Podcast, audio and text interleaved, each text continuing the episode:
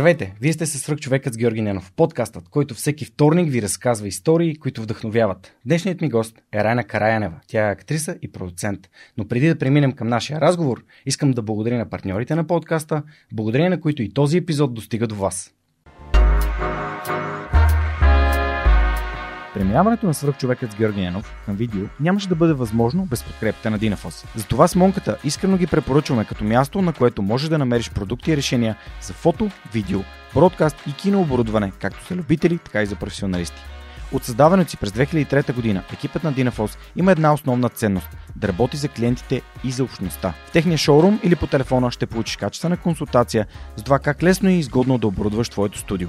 Разбери повече на dinafos.bg.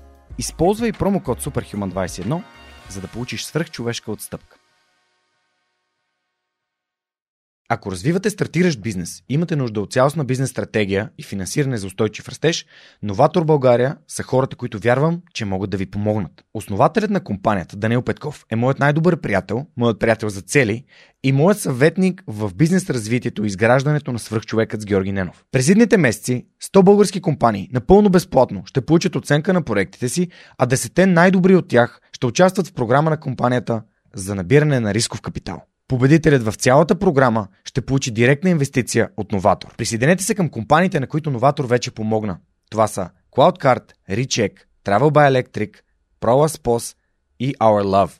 Научете повече на novator.bg. Рена, здравей, благодаря, че прие поканата да участваш в Свърхчовека. Здравей, Георги, няма за какво за мен е удоволствие. А, всъщност беше много така а, интересно за мен края на миналата година. Се замислих какво искам да направя през 2022 година. И едно от нещата, които така установих, че са ми помагали и 2021 са направили успешна е думата подкрепа. Исках 2022 да бъде думата подкрепа. И се въртеше ам, из моя фейсбук трейлера на завръщане 2. И реших да пиша на Ники, да го видя Ники какво става и кога ще излиза втората част, тъй като той ми гостува преди 100 и може би 20 епизода, а, от което е буквално повече от две години. И той каза, да, сега ще излиза. Аз му казах, ще бъде страхотно, ако ме свържи с някой от екипа, за да разкаже неговата свръхчовешка история и съответно да разкажем, че предстои завръщане 2, което е филм, който малко или много е свързано като свръхчовека. Нали? Хора, които се прибират, за да правят нещо смислено заедно в България. Та той съответно ме препрати към Башари към теб и съответно днес ти си тук, което е прекрасно. Благодаря ти за което. Да, в качеството си на най-невероятния свръхчовек от всичките там. Това е ирония. Всеки, Но, всеки да. е свръхчовек. Да, сигурно. Всеки сам по себе си някакси. Та думата е подкрепа, казваш. Думата е подкрепа и днес много ще се радвам да си говорим за, за подкрепа. Подготвяйки се за разговора, успях да, изпъл... да изгледам епизода ти при Сами. Беше много полезно, тъй като успях да си така си създам различни нишки, по които искам да, по които искам да говорим. Естествено, е, свърх човека винаги се връщаме към, към, към детството, към пътя, който ни е отвел до място, на което се намираме. И това не е бил никак лек, твоето детство, свързано с а, тези ам, хранителните хранителни разстройства. Може а, да ми разкажеш малко да, повече? те поне не бяха в детството. Детството Детството ми беше жестоко. От онези, в които си играеш някъде на двора и някой ти вика отгоре, за да ядеш филия с лютеница. Имам си много класическо хубаво детство а, което прекарах в а, Пловдив. А, а пък хранителните разстройства вече дойдоха в момента, в който хормоните, предполагам, удариха някъде и разместиха пластовете на мозъчната дейност. А, всъщност, не знам дали хората си дадат сметка, че хранителните разстройства не се отключват само от а, стремеж към съвършенство или към някаква фигура. Аз бях а, от хората, които могат да изядат три банички, два дюнера и да се полеят с така газирани напитки и не качвах нищо. Тоест при мен не е било нещо, което се отключило за да слабея. В онзи момент не се занимавах по никакъв начин с моделство, с снимки. Започнах да не ям, защото исках да привличам внимание. И то родителско внимание по тъп mm-hmm. начин. И как навлизаш в хранително разстройство си е много индивидуално и не винаги зависи от желанието и стремежа да си слаб. Така че това е едно нещо, на което трябва да се обръща внимание от страна на родителите към децата, защото и момчета страдат от хранителни разстройства. С сами си говорихме, но не успяхме май много да, да зачекнем темата, че всъщност има различни видове хранителни разстройства. Дори това желание за свръхтренировки и поемане на добавки също се води някаква форма на хранително разстройство. чието име забравих. Но М. има. Но има такова име. Много ми харесва това, което каза, че децата в желанието си да привлекат вниманието на родителите си, да се чувстват по начина, по който желаят, нали, повече да бъдат обичани, да прекарат повече време с. Все пак това са нашите ролеви модели, майка ни и баща ни. А, правят различни неща, които да привлекат това внимание. И ето, нали, в твоите думи това е било то. За мен голяма форма от бунтарските прояви на тинейджерите всъщност са зов за внимание към родителите, който е прочетен просто криво. Мое лично мнение. Аз не смятам, че нито едно дете не започва да пуши, пие, да не се прибира в къщи или да прави каквото и да е било, просто защото ей така му е хрумнало. Странното е, че аз, аз съм много голям почитател на Антони Бордейн Мгм. и четейки неговата биография, той всъщност обяснява защо той е тръгнал по пътя на алкохол и наркотиците. И всъщност казва, че са живяли с родителите си в някакъв квартал, в който само неговото семейство не са били разведени, само неговото семейство нямало никакви проблеми. Майка му и баща му са обичали, разбирали се. И той, той в един момент си каза, да всичко е толкова прекрасно и перфектно, че нещо трябва да направя, за да разбудя малко духовете. Да, да, само моите родители не се карат, не си крещат, не се напиват и решил той да бъде човек, който по този начин ще привлече вниманието. Тук отиваме до нещо много ценно за мен, а именно средата. Средата е, да, много важно, но както се вижда и когато имаш перфектната среда, но си носиш някаква диволийка вътре в себе си. М. Да, да, ма всъщност тук кое е, кое е средата? Средата е това, което виждаме около нас, т.е. нещо извън нашата, нашето семейство, нашата държава, нашата общност или това, което е вътре. И ам, понеже така много ми хареса как, как разсъждавахте сами над темата за осъзнатостта на един млад човек и как той ре- реално започва да ам, да търси това хранително разстройство, сам да го създава това хранително разстройство, като твърди, че не, не иска да се храни и може без да се храни, или пък в последствие, когато а, нали, ще стигнем и до, а, а, до твоята корекция, нали, когато ти казваш, че със сигурност, ако те питам какво би си казала на 17 годишната версия на себе си, а няма да бъде направи това сега и точно, точно Да. сега. А, та, думата осъзнатост, кое, коя е средата и на коя среда искаме да, да приличаме? Дали нормалното е дали това навън? къщи, дали Точно това, което така. виждаме от Да. да. най-близките си приятели. То всеки си решава кое е нормалното и към кое ще се придържа. Не знам, много е сложно. Мисля, един човек се изгражда от безкрайно много фактори.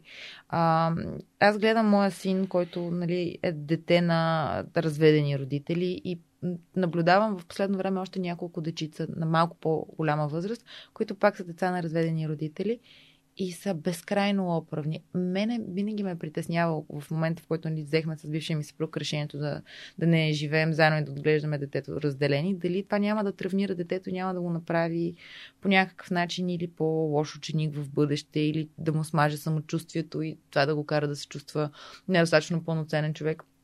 Много си опира до, до самия човек и какво си носи в себе си. Аз мятам, че има, имам дни, в които сина ми е човек, който се грижи за мен е чисто психически и емоционално. Но, но това са някакви невероятни деца, които растат в момента. Така че наистина много, много си зависи от, а, и от човека, и от вътрешните му потреби. Той сега е заобиколен от много палави деца, примерно. В такъв клас попадна. И, и го виждам как покрай тях а, се държи странно, така по по-палаво и той, но следващия момент си става с мене в къщи. Той е някакво съвършено същество. Така че да, средата моделира много, но, но си има едно нещо, което аз вярвам, че си носим едно нещичко, нещичко mm. вътре в себе си.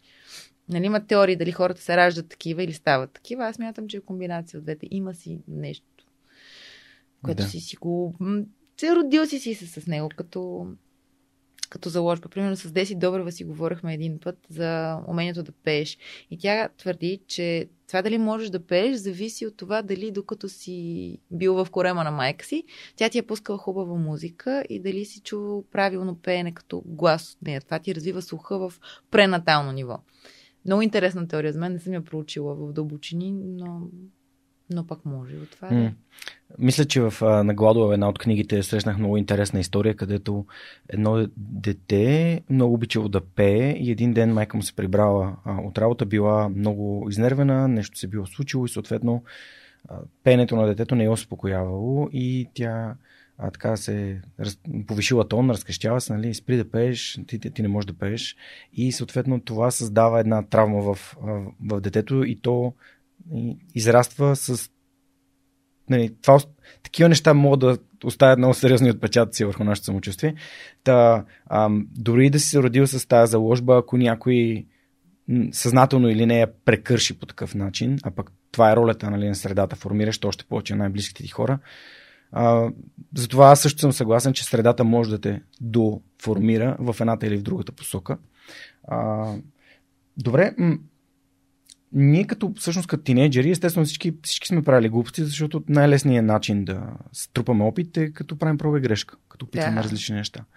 А, всъщност, може ли да ми разкажеш дали това, което се занимаваш в момента, по някакъв начин изобщо си планирала да се занимаваш с него като, като тинейджър и а, това как ти помогна да, да взимаш различни така, а, посоки в своя живот? Защото ти си журналист, сега пишеш.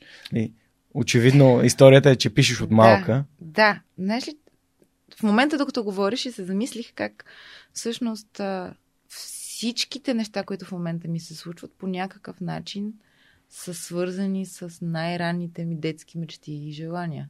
Ама не, не си бях давала сметка за това нещо. Защото аз в а, периода между, да кажем, 12 и 32, на колкото съм в момента, съм минала през всякакви фази на дейности. Спининг инструктор. А, играех а, онлайн покер с а, един приятел, което беше почти занимание. А, какви други глупости съм правила? Да работех в фирма като полуайти специалист с френски. Са много, много странни неща, които никога не са били моите и съм се задържала за по месец, два до половин година на подобни позиции. Но, да, от малка пиша. Ходех на театрална школа. Бях забравила. Аз ходех буквално една година на театрална школа и преподавателя ми тогава ми казаше как трябва да кандидатствам в, не си спомням, надпис ли беше, вяс ли беше в онзи период от време. А, но пък аз исках да ставам журналист. И стигнах до момента, в който трябваше да се кандидатства след 12 ти клас и майка ми, която е завършила журналистика и която всъщност е човека, който най-много ме по-скоро най-първи ме е подкрехнал към чара на журналистическата професия, ми каза, не, не, не, моля те да учи журналистика, учи право, защото винаги можеш да станеш журналист, който е завършил право, но никога няма да станеш юрист, който е завършил журналистика. Та аз записах право, учих го N на брой години, т.е. дежурните са 5, аз го учих към 7-8. Най-накрая го оставих на ниво семестриално завършил без взети държавни изпити. Изключително не ми беше приятно, просто тотално не беше моето. През цялото време си намирах някакви работи, които са свързани с стаж в списание, в вестник, в радио. Т.е. винаги ме влечеше към журналистиката. А, после имах а, някаква година и нещо, в което работех в телевизията като водещ на предаване и си казах, е, не, смисъл, никога няма да стана юрист. Това е пълна глупост. Да, дори да си мисля, че мога нещо да правя в тази област, нека да запиша журналистика. Та сега на 32 снимам филми, пиша и уча журналистика с надеждата да си стане един истински журналист. Защото между да, дали трябва да си завършил, за да си журналист, не, не е необходимо но пък самочувствието, което добивам, учейки журналистика, е много така приятно. Така че всичките ми неща, които правя в момента, са ми от ранна детска възраст някакви мечти. И, и съм си се добутала до тях по трудния начин. Аз вярвам, че всички ние в детството ни има, сме проявили силни страни и интереси към неща, които биха ни носили удоволствие и удовлетворение за винаги, ако ги правим в живота си. Съгласна. И когато аз съм завършил економика, а, и когато започнах да правя подкаста, благодаря. Изглеждам като не завършил, като коледж дропаут, който е решил да прави своя dream job, т.е. своята мечта на работа, именно да прави подкаст. А, дарох си сметка, че винаги съм обичал да общувам с хора, винаги съм бил любопитен и това винаги ме е карало да се чувствам добре, когато започнах да правя подкаста и изведнъж намерих своето призвание което е моето детско призвание, защото майка ми е казала винаги, че се възхищава на начина по който си намирам приятели и създавам приятелства. И са ми разказали стотици пъти истории, в които пътувам в градския транспорт и запознавам с непознати хора, просто е така се с тях си говоря с тях. Сериозно? Да. И това, което ти казваш е буквално това, в което аз вярвам. Че ние, ние имаме неща, ние сме правили неща, ние сме били хората, които искам да бъдем и сега. Да, да, настръхнах. Това значи, получи ти се много добре фразата.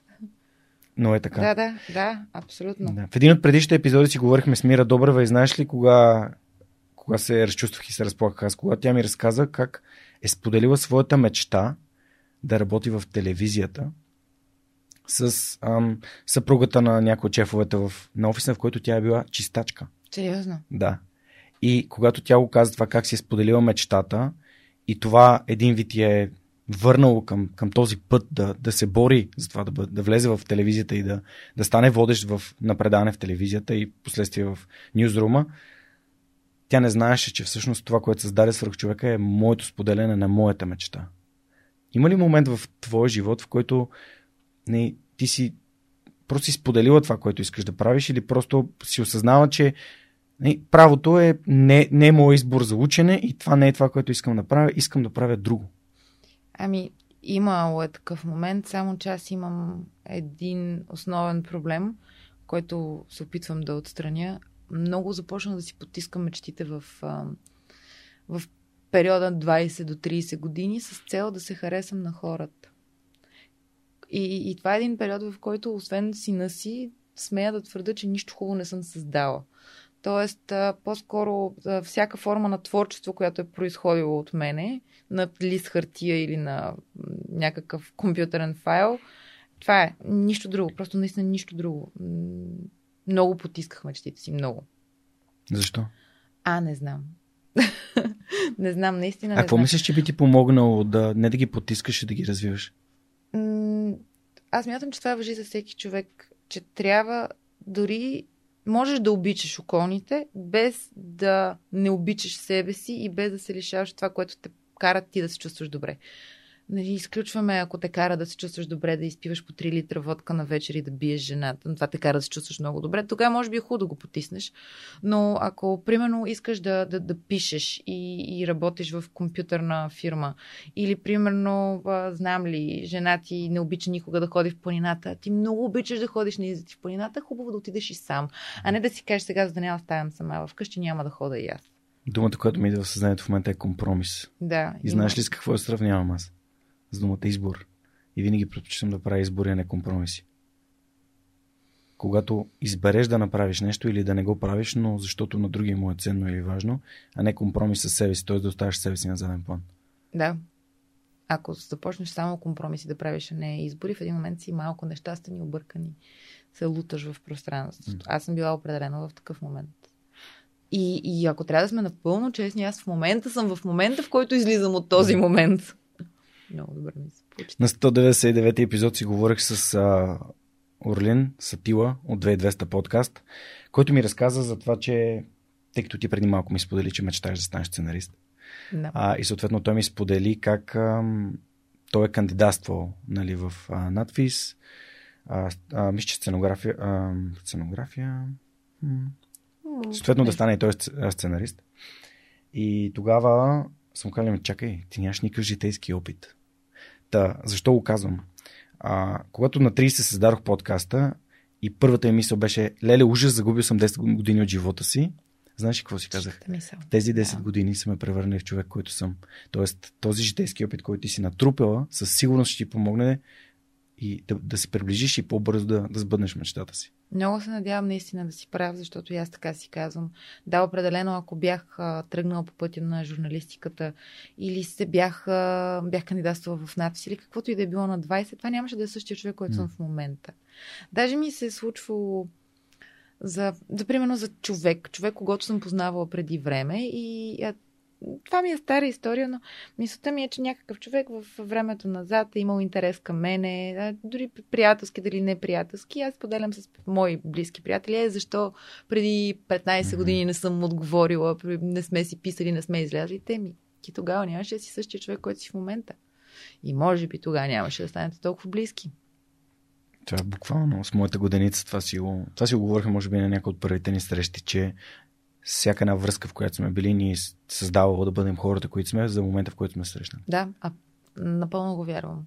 Супер. Добре, а като сме заговорили за, за уроците на миналото и всъщност това, че е по-добре да ги гледаме като уроци, отколкото и като капитал, отколкото като грешки, а, има нещо, за което исках да те питам и то е свързано с а, всъщност с, с твоята първа корекция. Ти в Присами обясни много добре, че на 17 години си направил нещо, което и доктора не е искал съгласие от родителите ти. Със сигурност те са, биха, не, биха могли да, да ти помогнат да вземеш по-доброто решение в конкретния да, момент. Да. Какво би, би си казала, ако можеш така да отидеш до, до Райна, която се двуми или решава на, сега да си направи Райна изобщо не се двумеше. Райна започна работа в един солариум, за да събере пари, за да си оперира носа. Райна хич не се двумеше много. Mm. Наясно беше сега какво иска. М- това беше периода точно след а, моята анорексия mm-hmm. и булимия. Аз ки много не се харесвах чисто физически. То няма и как много да се харесваш физически. Ти си минал през някаква такава трансформация на тялото си в рамките на две години, си виждал всякакви неща и то не е станало по-добре. А, и, и всъщност аз тогава не успях да, да се заобичам и започнах да търся различни дефекти в себе си. И това беше дефект, който така най-стърчеше напред. Просто на цялото тяло, нали? Това е най-отпред. Носа и, и реших, че оправяйки носа си, животът ми ще стане много по-хубав, качествено. Ще се промени към по-добро. А 11 или 12 операции по-късно, смея да твърдя, че това са пълни глупости. А, не казвам, че ако човек има някакъв супер дефект, не трябва да се опита да го коригира и че трябва винаги да се приемаш такъв какъвто си. Но познавам доста хора с несъвършенства по, ам, как се казва, лицевите features, не знам, да. лицевите черти, които обаче са изключително привлекателни. Просто са буквално секси от мъжки, от женски пол. Но си им личи, че се обичат. Аз изобщо не се обичах. Ама изобщо. Това мога да го свържа с предишното нещо, което каза, че всъщност забравяме за себе си. Да. И си мислим, че нещо външно би могло да ни донесе щастието, което реално се изгражда отвътре. Така е. Не, пак нали, не отричам на 100% това, че някои хората могат да правят, особено с оглед на развитието на технологиите, някакви неща, които да ги подобряват. Малко, но, но има една тя изобщо не е тънка разлика, тя е една много дебела черта между леко подобряване и момента, в който всички започват да изглеждат по един и същи начин. И медицинските нужди. Е, и медицинските нужди, да. Защото има хора, които не могат да дишат и това е единствения начин а, буквално да си, да си оправят. Да но на, на Райна от 17-та годишнина просто щях да й намеря гадж, дето да я обича така. Примерно. Това щях да й намеря на Райна. М. И така. А ще ли да кажеш нещо? В смисъл, ще ли да дадеш някакъв съвет? Освен не го, нали, не го прави. Даже не бих и казала и не го прави. По-скоро ще да й кажа обсъди го с други хора, защото аз го направих много самосиндикално. А, и приятеля ми към този момент а, не знаеше, че ще го правят. Ма то беше такова някакво мал, мал, малко гадже. След операцията ми вече имах така първата си голяма сериозна любов, заради която станах да уча в България. И така нататък. Но не защото носа ми стана по-хубав и затова си намерих сериозно гадже. Държа да наблегна Тоест... на това момент. Докажа, че момчето си ме харесва много по-назад в носовете. И просто тогава се е случило. Та, да, бих казал на Райна да сподели малко с други хора. Защото си беше едно такова вътрешно нагнетяване, взимане на решение, тотално, без да, без да си дам сметка, че може би обсъждането с други хора щеше да ме спре да го направя, поне в онзи момент. Щях да изчакам, щях да го направя в момент, в който това нямаше да съсипа още 10 години здраво, по здравословен начин носа ми. Но минало беше. Уроци. Уроци. Тук пак се намеси средата и то погледай колко по-положителен начин. А, каза, че би, би, се, би обсъдила нещо с други хора. Всъщност това е едно от нещата, които в момента много ми помагат и на мен самия да, да взимам по-добре решения в нещата, които не разбирам. Именно а, да се консултирам с хора, които знам, че са чието мнение ценя и уважавам и така бих могъл да взема по-добро решение. Така че това само по себе си е страхотен, страхотен съвет. Да, консултиране, нали, не влияние тотално чуждото да. мнение. Да. Особено нали, при децата е опасно до каква степен се консултираш с приятелите си, до каква степен се влияеш и просто правиш на 100% това, което те ти кажат. Но за по-възрастни хора на, на нашата възраст консултациите са много добър метод на достигане до истината, кое е най-добро като действие за нас самите. Поне аз така си мисля.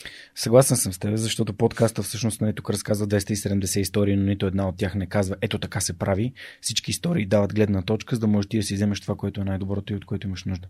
Така че, а ти благодаря, че го казваш. А, добре, само искам с няколко думи да, да си поговорим пак за, за самите хранителни разстройства, защото според мен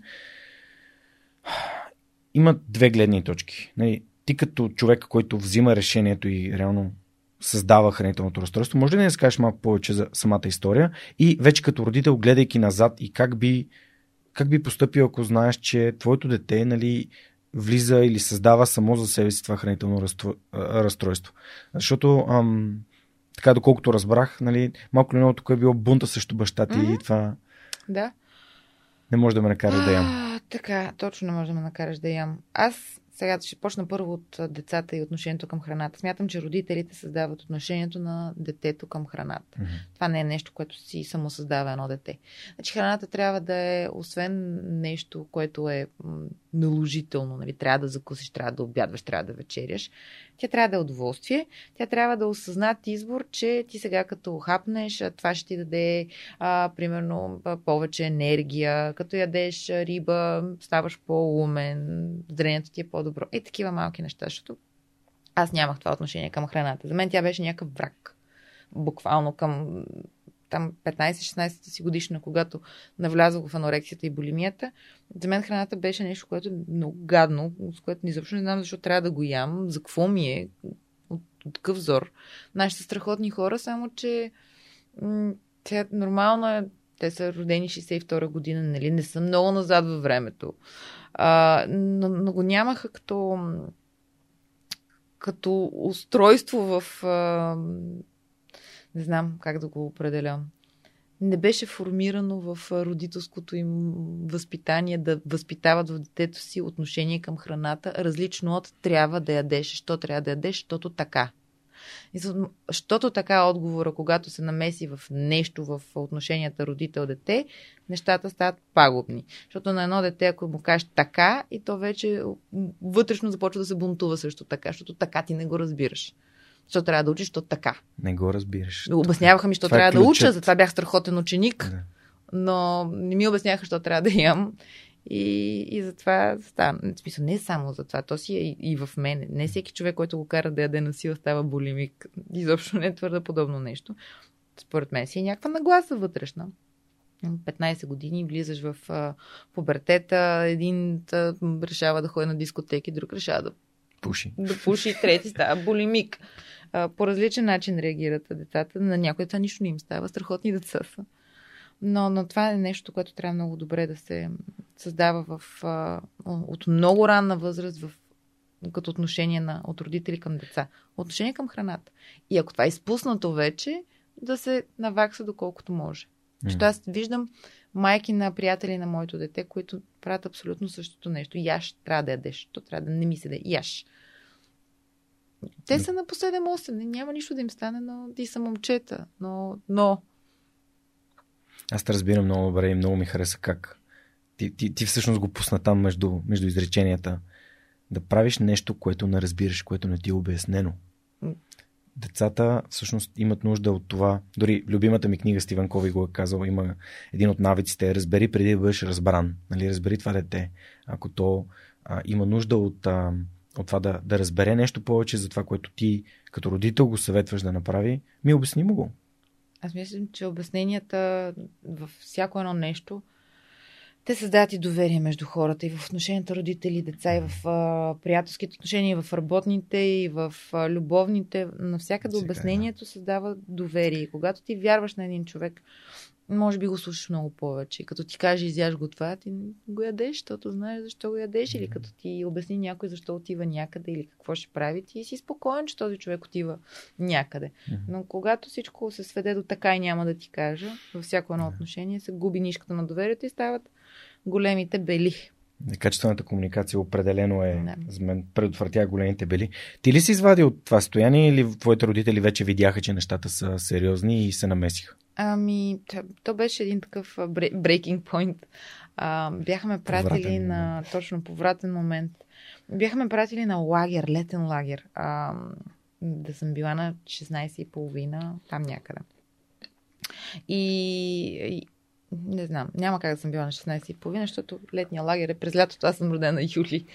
По-скоро съм била по-малка. И на въпросния летен лагер аз изпаднах в пълен ужас, че с извинение няма къде да ходя до туалетна, за да повръщам, защото бяхме 6 човека в една стая. Изпаднах в истерия. Ма, наистина, това е от малкото неща, които си спомням от този период. Истинска истерия. Звънах на нашите да ме преберат от летния лагер. Към този момент съм била 32 кг. Сега съм 54. И само за сравнение. 32 на, На тази 1,70. На, на 1,73 м. Така. И нашите дойдоха и ме взеха. И аз, а, а, всъщност точно така, трябваше да си празнувам рождения ден на морето. И не го празнувах на морето, защото им се обадих да ме вземат. И фактически на, на този мой рожден ден аз им признах, че всъщност проблема ми с а, лагера не е това, че нещо ми е мръсно или нещо ми е гадно, а че имам проблем с храненето. Те, те са ме виждали през цялото това време. Как отслабвам, Да. отслабвам, отслабвам, но пак а, момента, в който то просто нещо е толкова далечно, че не го възприемаш, е бил така причината толкова дълго време аз да съм в това състояние и да се докарам до 32 кг. Естествено те поеха нещата в свои ръце, заведоха ме на специалист по хранителни разстройства, който ми каза, че няма как да се оправя сама, че това е болест за, цяла, за цял живот, че трябва да ме включат на системи и да пия някакви успокоителни. И аз с извинение казах, е, гледайте само как не мога. И с два месеца качих 20 кг с банани, течен шоколад и бебешки каши. Които са такава много засищаща, много високо енергийна, много мека храна, която не дразни стомаха. М. Та може, между другото. И, и бебешките каши са ужасно вкусни, особено те, които са с банан. Абсолютно съм сериозна. Още по-вкусни са, като си ги направиш с мляко, не с вода. Между другото, гледай как не мога е много така силна мотивация. Да. Аз съм стигнал до извода, тъй като фитнеса и, и аз се занимавам с фитнес и моята повратна точка в моя живот е свързана с момента, в който започнах да тренирам и да се храня осъзнато. И доста често съм питал хора, които са стигали до такива повратни моменти в своя живот във връзка с своето здраве. Дали са стигнали до онкозаболяване, дали стигнали до наднормално тегло, ти си стигнал до, до твоето състояние. С Инес Обашка също си говорихме за това, че и тя има хранителни разстройства. И винаги ми е било интересно как човек взима решение, това беше край. Аз го променям това нещо. И ти тук казваш, нали, гледай как, гледай как не мога. Нали. А другото е такова ниво на вътрешен дискомфорт от теб към теб самия, в което в един момент си казваш, не, това не съм аз и това вече е прекалено и няма да го допусна повече. Така че това, това за двата Да, пътя. да, абсолютно. При мен беше наистина на пър, първия Да. вариант. Game changing moment. Абсолютно. Да. Ще Идва каже- някой ще ти казва, ще някой тъпче как с аз тук ще лежа и ще антидепресанти и нямало с- как да се оправи. Да, бе, аз сама съм си го направила, не мога сама да си го оправя. Да, абсолютно вярвам, че е. всеки каквато глупост си причини на себе си в какъвто и да е аспект, сам може да си оправи. А, да, отговорността за мен е много важна тема. А, знаеш ли кой е Джоко Уилинг? Не. Джоко Уилинг е един тюлен, Navy SEAL от американската армия, който първата му книга е за деца, The Warrior Kid мисля, че се казва. Втората му книга се казва Екстремна отговорност, преведена от Locus Publishing, дори има на български. И за мен това е една концепция, която всеки човек трябва да, дори ученик, трябва да я прочете и да разбере, че ти носиш абсолютната отговорност за своя живот. И твоите действия бездействия водят до резултатите, които следват. И това, което ти каза, буквално, значи това, нали, аз съм си го направила, аз мога да, да го направя. Мгм. Понякога имаш нужда от помощ, но ти Да. си намерила решението. Абсолютно, А да. как го намери това решение с тия кашички? Ти пробваш различни храни или просто... Аз знаех какво ме дразни. Знаех, че от okay. момента, в който минаваш от анорексия към булимия, нали, в момента, в който вече си много-много гладен и вместо да не ядеш, почваш да се тъпчеш и естествено... Повръщаш. Да, повръщаш, но всяка храна те дразни. То просто организмът ти вече е свикнал, че храната е дразнител. Да. Дори Да, когато сме да. били, примерно, болни няколко дена от някакво хранително разстройство и ти се налага да повръщаш, после ти е трудно да започнеш да приемаш храна. Затова има периода на захранване. да. По същия начин. Да седят сухари и някакви такива Да, неща, аз които са просто бях решила, че ям бебешки кашички, течен шоколад и какво казах, и банани. М. Да. И, и си бях взела, имаше ни такива топинг шоколад, които не е течен шоколад, Да, да, а да. мазан, един топинг и си правех банани с различен топинг. Топинга слагаха на тези едно време бяха много известни судолейте в уника и слагаш такъв топинг отгоре. Да, е същото нещо.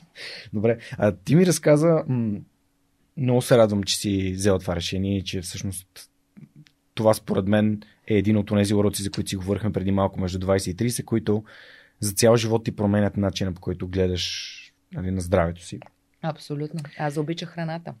Нали, после трябваше да се науча нещо да, да, да променя, защото захранването си беше захранване. Разкажи След ми чисто от да гледна обичам точка. Да, разкажи ми от гледна точка на, на здравето как нещата се променяха и промениха във времето. Тоест, защото ти стигнала до момент, в който си а, спининг инструктор, а, нали, станала си модел, снимала си се в а, нали, различни списания и така нататък и всъщност ставаш актриса и, и това е свързано с любовта към, към тялото и към здравето. Май да. Какви бяха стъпките? Да, да се замисля какви са били стъпките. Много обичам така някак, като се замисля и си говорим. Защото... наистина, аз е. преди малко осъзнах, че всъщност всичко, което правя в момента, съм го искала и на 12. Което не беше лошо да, да го знае, даже преди 12, смея да твърда, доста преди 12. А, след като се измъкнах от анорексията, нали, минах през това с носа, нещастлив период още от а, живота, година и нещо. И после започнах да се интересувам от хранене и готвене. Започнах много да готвя. А, малко преди да се изнеса от вкъщи, аз на 18 и половина, 19 някъде напуснах семейното огнище, бях започнала да готвя адски много. И да се интересувам от продукти, от рецепти. Не си спомням дали тогава е имало тези готварски канали, които има и в момента, но бяха започнали да навлизат такива чуждестранни готварски канали, в които хората пътуваха, готвеха, ядяха. Мен това ми беше супер интересно и си го пресъздавах в къщи. Там любовта към храната и а, интереса към това какво е здравословна храна, какво на теб лично като човек ти е полезно да ядеш. Аз минах през колко години? 15 години съм била вегетарианец, ама не е такъв а, А, краен. А, не, я, ядях риба, Значи но и когато отидох, отидох хубав форма глаголна, когато отивах на гости при някакви познати на нашите или мои близки, които са сготвили месо, аз да не ги обидя, ядях месо. Просто за себе си никога не готвих месо и ако зависиш от мен, не консумирах месо. От любезност го ядях само. А, и, това 15-16 години. Минах през хранене по кръвна група, в което все още дълбоко вярвам, че кара човек да се чувства много здравословно добре. Само, че в един момент ми се отприщи някакво жестоко желание за да, да ям месо. Ма, жестоко преди 2-3 години. И си казах, щом тялото ми го иска, let it be. Та, тялото също е доста интелигентно нещо. Като усещаш, че много ти се яде нещо, ни- допусни да хапнеш малко. Не говоря на тялото много да му се иска 3 шоколада. Тогава може би трябва да му кажеш, виж сега какво. По-добре 5-6 блокчета, не 3 шоколада. Но, но не смятам, че такива ограничения, ма тежки ограничения са, са полезни за когото и да е била. Аз имам много спорове с много близки мои хора, които като решат да отслабнат 3 дни пият вода. Отслабват, естествено. След което на това, което са свалили, качват по две. Не, не мога да го обясна по-просто. Мъчиш си тялото. Той е жив организъм. Като измъчиш един жив организъм, той после ще ти го върне. Ще се опита да се запаси, така че следващия път, гад такава, като решиш да ме мъчиш, аз да си имам нещо. Защото това тяло е на милиони, милиони години еволюция. Мгм. А това съзнание е буквално на... Вода. А, много ми хареса това, което каза при Сами, че за теб диета не е правилната дума, хранителен режим. Това е Да. нещо, което аз самия казвам. Аз, а, понеже помагам на хора да се изграждат така навици за, за хранене и здравословен живот и това, което ти каза, че първо ти самия трябва да разбереш това, което ти понася, то е самонаблюдение, как тялото ми реагира. Абсолютно. Второ, а, да избираш осъзнато храната си. И трето, наскоро моят мое треньор в момента, който ми помага да положил съм си аз една цел в а, 2022, а ми помага той използва една дума, която много ми хареса, модерация. Тоест, може да си хапнеш от всичко, просто трябва да осъзнато да избереш да изядеш едно парченце, две парченца, Да. а не цялата кутия да. бисквити, вафли и така. Абсолютно да. И сладкото е наркотик. Не, захарта. Между другото има много ин- интересни изследвания за захарта, но ам, самия факт, че във всяка храна се добавя захар, не е достатъчно показателен, че това е нещо, което те кара да, да Имам интересна история. Аз обожавах шоколад. Ама наистина обожавах. Изяждах по един на ден. Ядях си. Явно ли захраних се с течен шоколад и банани. Любов към. И просто обичах много сладко, като забременях с сина ми. Това е първият период в живота ми, в който аз спрях да ям сладко, защото ми се гадеше от сладко. М. Е, не ям сладко тогава. М. Мисля, Прекъснах а, линията на ядене на сладко и спря да ми се яде сладко. Какво ти седеше?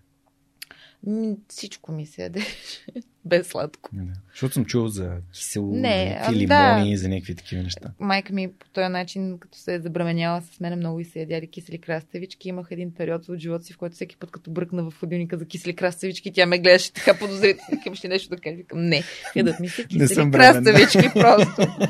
не, нямах някакъв такъв безумен апетит а, за нещо. Как се появи спининга в живота ти? В смисъл това е да, да станеш инструктор по спининг, нали? Не. Спининга се покрай, появи покрай моделството. Аз заминах за Майами, за да моделствам. Само, че там е много лежерно положението. Тоест имаш един кастинг на 3 дни, през цялото друго време имаш цялото време на света да правиш каквото си искаш. М.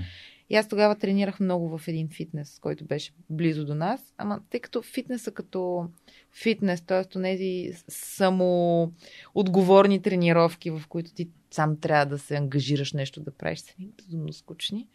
И аз започнах да ходя в класовете по спининг на една инструкторка, която беше висока без да провличам 1,90 м, с коса до кръста, полугъркиня, полуамериканка, по-скоро чиста гъркиня, амазонка с родители емигранти, не полу. Която беше толкова вдъхновяваща, че аз започнах да ходя. Тя имаше сутрешни, обедни и вечерни класове. И аз ходех сутрин, обед и вечер. И откачих от кеф по това нещо спининга. И мен, реално погледнато в щатите, цялото ми пребиваване моделско мина в залата по спининг. Отидох, изкарах си сертификат за спининг инструктор в а, един местен щат. А, имаше тогава отворени курсове. И след това се върнах в България и продължих да хода на спининг, ама като човек, който ходи на тренировки, не ми беше достатъчно интересно, защото си мислех, че знам повече и знаех повече. И в годината след връщането ми се запознах с бившия ми съпруг, който пък а, точно се чудеше по какъв начин да промени своя начин на живот. Той е бил към онзи момент 12 или повече години барман и някакси вече му беше дошло малко в повече. Това с нощните преживявания. И аз му казах, ми искаш да си направим едно студио за спининг. До ден днешен това студио функционира и той си е инструктор в него и си го държи и всичко си е Супер. наред. Да. Много яко. Така че, всъщност... Как личният пример на една жена амазонка да, в САЩ. абсолютно, само заради нея. Не заради някой друг. И Аз затова, когато а, минах през един период на раздяла с бившия ми съпруг и такова сътресение, в което не бях а, човек, който може да мотивира другите да се чувстват по-добре с себе си. Казах, аз съм до тук с а, тренировките по спининг. Някой ден, евентуално, може би пак бих била инструктор, но за да го правиш, трябва да знаеш, че ти даваш максимума на някой друг да се чувства той добре, а не, че тук трябва да върта с тея пак един час. Е така, за спининга. Подкрепа.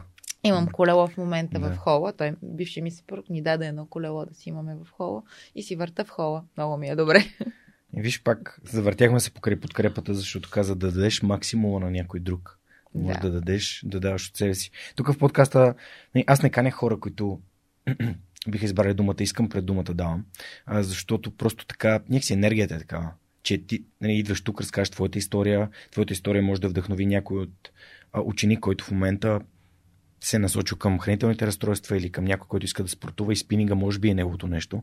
Или пък някой, който иска да занимава с моделство или с а, актьорско майсторство. А, не, значи, Мисля, към... въпросът е, че те- Никого не стимулирам да се занимава с моделство. Не, не, въпрос че всеки може да открие неговото си нещо. Мгм. И това за мен е фундаментално. да, така е. Защото нали, личният пример е важен. Дори искам да благодаря на Алекс, а, която ми писа онзи ден в LinkedIn и ми каза Георги, аз изобщо не се интересувам от ММА. Ама грам не се интересувам от ММА. И ти си поканил Никола, Никола Дипчиков и понеже ти си го поканил, за мен е много важно, че ти канеш правилните хора. И започна да го слушам с, и с огромен интерес. И всъщност това е нещо, което наистина за мен е такива обратни връзки ме разплакват наистина. Раз, разтрисат ме хора, които не се интересуват от нещата, за които, ам, които представям в госта, но госта има неговата история. Тази история винаги носи някакъв урок. Винаги носи нещо ценно. Така че ти благодаря, че, ам, че, го, че, го, че го каза това, че трябва да се, трябва да се подкрепят другите. За мен това е, това е безценно. За моделството искам да си поговорим. М, искам добре. да си поговорим за моделството, искам да си поговорим и за социалните мрежи. Добре. Защото това, което едно време беше. Между това е един дисклемър. хората не знаят, но аз съм ходил на курсове за модел. И аз. Да, но не съм снимал нищо. Снимал съм една реклама. Снимал съм само една реклама, между И аз съм ходила с ми се че сме ходили на едно и също място Не. по едно и също време. Но да, ходила съм на курсове за модел, но не знам, защо ходих на курсове за модел. Аз станах модел 2-3 години по-късно. Аз ходих на курсове за модел в периода на булимията. О, вау. Мгм. Защото просто минаваха такива хедхънтъри, Да, да, да. букери в училище. Да, букери, да. И аз бях с пропорциите на, да, на модел. Тогава бях и висока за до възрастта си. Била съм някъде на 15-16. И слабичка. Доста слабичка, да. И затова ходих на курсове за модела, ама толкова. А как стана това, Защото че знаеш, стана? защо не продължих после, защото започна да ми звъни някакъв странен човек в къщи, да ми обяснява как ще хода на кастинги. Аз си казах, това е най-долната работа на света. И е факт, че имаше такъв един период в българската моделска история. Ако трябва да сме честни. Беше си гнусни години. Че- Четох, четох а, на Наля Чулакова Живей бързо историята на Георги Васил Илиеви и там се говореше доста за... Колкото и да си говорим колко в момента всичко е прекрасно, то сега може да е прекрасно, но са има едни години, Да. в които не им е било толкова прекрасно на момичетата. И аз ги пропуснах. Значи, първо, че съм една идея и по-малка, но, но имаше още такива остатъчни, според мен, тенденции в моделството. Мгм. Да. да. Но сега всеки може да бъде модел, както О, ти каза всеки при може сами. да бъде модел, а, стига да си има някакъв профил в някаква социална мрежа. М. А пък аз как станах модел? О, историята е много безумна. Между Защото да съм- отидеш в Майами, САЩ и... Да, не знам дали съм разказвала някога някъде, но когато се Така а, не обичам. Изнесох от вкъщи от нашите, започнах да жи- живея с едно момче, което живееше някъде си в някакъв апартамент, на който плащахме найем. И един ден отид- отидохме да платим найема в някаква фирма и фирмата беше от едната страна офис за медицинско оборудване, от другата страна модна агенция. И се оказа, че съпруг и съпруга държат двете неща и жената излезе от вратата и каза, а, ти не искаш да се занимаваш с моделство? Аз тогава съм била 18-19 годишна и казах ми, не, не държа, не ми е много на всяка цена. Но тогава въпросният ми приятел, той не работеше особено много. Заради него се научих да играя покер. И викаме сега, ако това ще е допълнителен доход за семейния бюджет, ще се пробвам. Та така започнах да се занимавам с моделство. Отидох да си плата найем. А как се озова в Майами? А това вече беше след като имах една-две-три сесии в тази агенция, ме видяха от една по-голяма агенция, обадиха ми се, попитаха ме, искаш ли малко по-професионално да се занимаваш с това нещо, т.е. да пътуваш. А, да, пазара в България е изключително малък. А дори в златните години на моделството, когато аз а, даже всъщност аз съм застъпила много малко от тях, но има момент, в който много са работили моделите в България.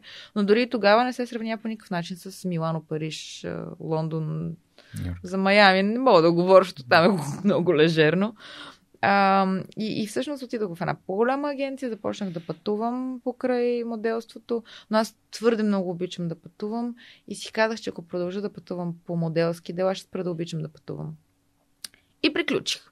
Аз съм се връщала от всякъде. Връщал съм се от Китай, предсрочно, от Майами даже се прибрах по-рано. Просто усещах как се задушавам. От а, средата на това да живееш в моделски апартамент с 6-7 момичета или 3-4, няма значение, никога не си сам. А, всяка със собствените си болни или не толкова болни амбиции, всяка със собствения си характер, всяка със собствените си навици е много ангажиращо и аз безкрайно много уважавам момичетата, които години наред пътуват и, и са се отдали на тази професия и го приемат като професия. И за мен добрите модели, които наистина пътуват, имаме много българки, които наистина са модели модели. Те не са чак толкова известни в България, Мгм. но са момичета, които свикват с този начин на живот, изключително са дисциплинирани и, и, могат да му насмогнат. Защото дисциплината там е нещо железно. Ако нямаш дисциплина, ще си поживееш 2-3 години, ще обиколиш някоя и друга яхта, защото имам. Там винаги моделите се намират едни хора, които им казват, а тук ще ви извозим с частен самолет на някое място и ще поседите там 2-3 дни. Нищо не се иска от вас, само се забавлявайте и красете. Това, това за мен не са моделите модели. Моделите модели са не с дисциплината, които си лягат в 8, за да станат сутринта, за да нямат кръгове под очите, за да вземат кастинга. Яко. Така че там тази професия е много... Дисциплина. Виж къде се появи дисциплина. Да, при моделите има жестока дисциплина. И така, аз нито ми се ходеше по яхти, нито ми се лягаше в 8, нито ми се живееше с други момичета, нито си мислех, че мога да бъда най-добрата в това нещо. А пък а, като се занимавам с нещо, се опитвам да е нещо, в което поне мисля, че мога да бъда най-добрата. В това не, не го виждах по никакъв начин. И така, приключих с моделството и година по-късно родих. А защо избра България? Нали, нали разбираш, тук малко ли много... Чакай сега, ще дам малко контекст. Свърх човека е създаден малко ли защото в България си говорим за това, че тук нищо не става, че е кофти, че е навънка, там тревата е по-зелена, че е по-хубаво, Германия, Франция, Англия, Америка и така нататък. И няма как да не те питам, при условие, че си водила живот, за който много момичета мечтаят. И пък в нашите социални мрежи и пътуванията, да. и това да живееш в да, Майами и навън изобщо. Да, Та, как избра и какво те накара да избереш България? А, по любов, естествено. Аз и, и когато не заминах след а, гимназията да уча във Франция, бях прията в Сурбоната журналистика. Но не. Останах си да си уча в България. Беше по любов. А, върнах се да живея в България по любов. Родих си детето по любов за това връщане след моделството. И реално погледнато мен винаги това ми е било много движещ стимул. Любов. Да. Абсолютно. Всеки път по любов. И, и смятам, че когато правиш нещо по любов, то е и тъпо да кажа, че Вселената ти съдейства да ти се случват нещата, но целият ми живот е такъв, който няма как да се оплаче от Вселената и да каже, че не ми е съдействал. Аз се върнах, приключих с моделството наистина по, по любов към бившия ми съпруг. Към ония момент работех в компания в бизнес парка и се занимавах с нещо тип IT, някакви пълни финанси, IT и френски.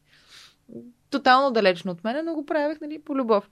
И, и, и веднъж от нищото дойде предложение да работя в телевизията. Нито някога съм се бутала, нито някога mm. съм била от хората, които седат по дискотеки и нощни барове до 5 часа в обяснения колко много искам да работя в телевизия. Нали? Много, много искам да работя в телевизия. Има ли някъде работа? Защото има безкрайно много такива случаи.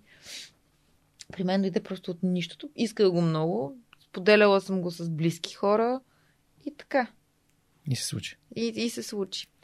Откъдето от телевизията пък а, се запознах с хората, с Ники и с Баша, реално погледнато, които ми отвориха вратите за филмовата индустрия, главно за филмовото продуценство, за това да мога да си вярвам, че мога да напиша един сценарий. Всичко си беше навързано, но никога нещо не ми е било на всяка цена. Е така, че дързаеме и ще драпаме с а, подкопаване на личния морал, да кажем. Защото случва се.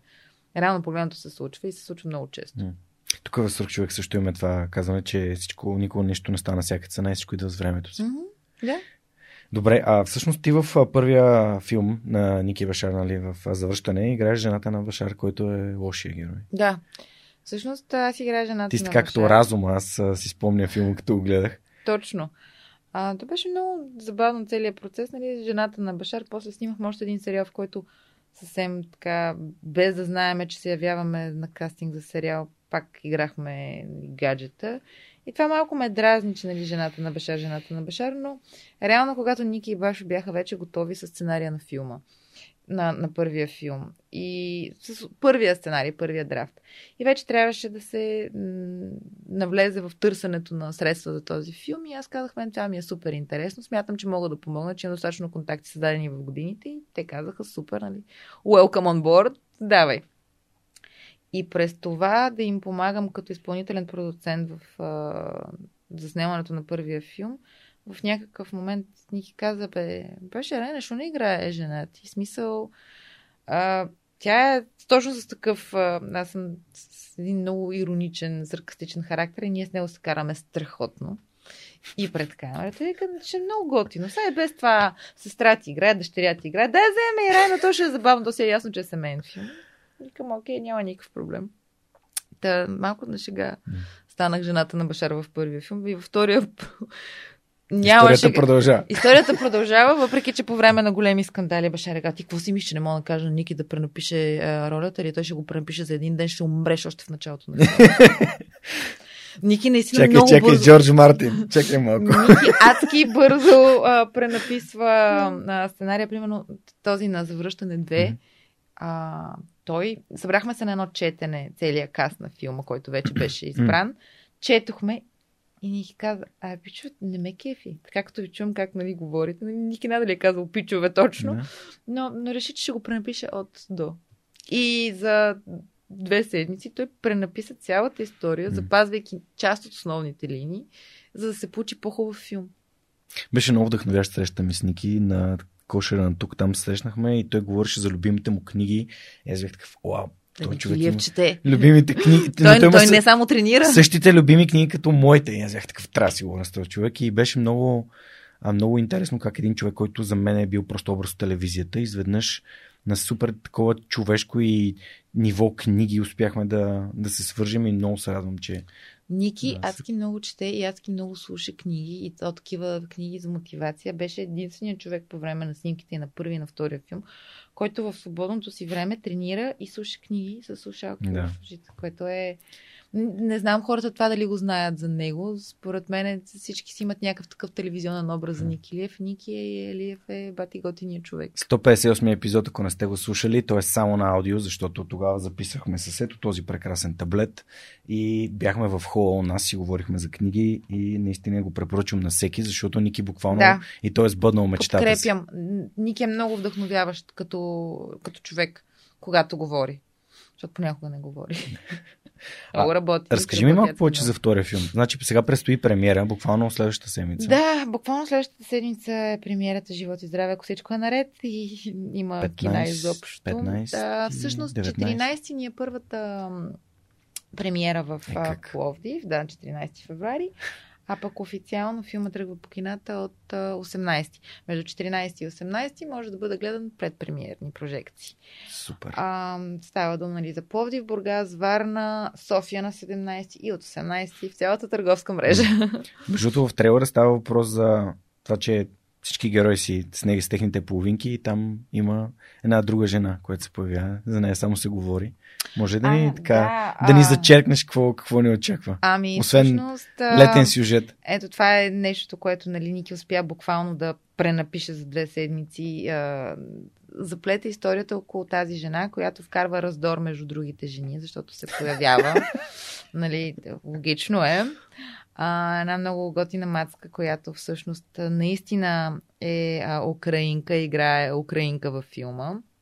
И Защото така е най-автентично. шапки долу за Ники, който успя да, да, да напише всичко по този адекватен начин, така че да изглежда и, и готино, и смешно, и а, достоверно. Защото да се вземеш, примерно... Да, тя е украинка, която игра украинка. Много е, много е автентично. Между другото, никога няма да забравя буквално първите три минути на първия филм, което ме накараха абсолютно така да, да се влюбя в цялата история. А за тези хора, които не са гледали първия филм, става въпрос за един много паметен матч на Българския национален отбор по футбол, който се чува по радиото, докато почва филма. Да. И с кадри от Пловдив. А, няма да развалям повече, но а, наистина това буквално ме върна в моето детство. Аз съм бил на 8, когато беше а, САЩ 9-4. Не бях на пет. Но бях в Пловдив. Аз Но бях в Пловдив. Автентично. Аз това си го спомням, аз си го спомням много добре, защото бяхме само аз и моята баба, която преди две години почина от Алцхаймер. И всъщност ам, това цялата американ, цялото американско лято сме го гледали двама с нея. Така ме върнаме към, към този момент. Ам, супер, ами нямам търпение, призовавам хората, които не са изгледали завръщане едно, да го изгледат и да гледат завръщане две. Да, да разберат каква е историята Да около жената. Това е историята около жената от Украина. От, откровено казвам, че Ники го направи много смешен този филм. Освен, че има смисъл, както имаше и предишния, този е по-смешен. М. Даде свобода на Сашо Кадиев, на а, Китодар Тодоров. Аз а, ти казвам, кои бяха най-големите импровизатори. Okay. Сашо Кадиев, Китодар Тодоров и Ни- Ники Мотавчиев. Тези хора, не знам изобщо за какво им беше писал Ники сценарий. Те застанаха на сет и започнаха да не мога да ги спреш. Както казва Башар, Китодар само удължи филма с половин час. Те наистина просто бълваха простотия след простотия и то толкова смешни неща, които не можеш да отрежеш. Да. То се чудиш, нали, какво, какво да махна, някаква основна линия или да оставя простотиите на Кито, които са обаче ужасно смешни. Всички се съдираха от смях по време Много на ни- филм беше по- по-смешен. Но и той цялата история е някакси по- по-смешна, не е толкова драматична, като в миналия. Да. А в, в първия става въпрос за един важен имот. Да, за един важен имот и все пак Стария да, Пловдив. да, конфликта между двама братовчеди М. някакси е по, по, по-драматично. Е. Той спас жена ми е лайт мотива на филма. Тъй, че не, тук няма драма. Никой не е спас Да. ничия жена. Да. По филма, нали, това е Да. сюжетната линия е такава, но много беше странно, защото то, той започва филма и ти не разбираш, но вече като става ясно каква е сюжетната линия, че някой спал с жена. А, и така, доста, доста забавно. Добре, ами нямам търпение да, да гледаме втората сега, част. Искаме съвсем палци скоро. да не затварят кината и съответно хората да могат да си го гледат. Да, да, Защото но малко и просто всичко да е наред, пък ситуацията е- а, ако се налага да затварят кината, това не е проблем. Винаги може да се измести премиерата, но всички да са добре. Да, нека хората да са здрави. Това е абсолютно е Да. по-важно, според мен. А, много яко. Добре, а, като сме заговорили за кино, имам, моите приятели от 2200 подкаст имат а, любима рубрика, която е а, филм, книга, събитие. Ама аз да те питам за твой любим, твой любим филм. Мой любим филм.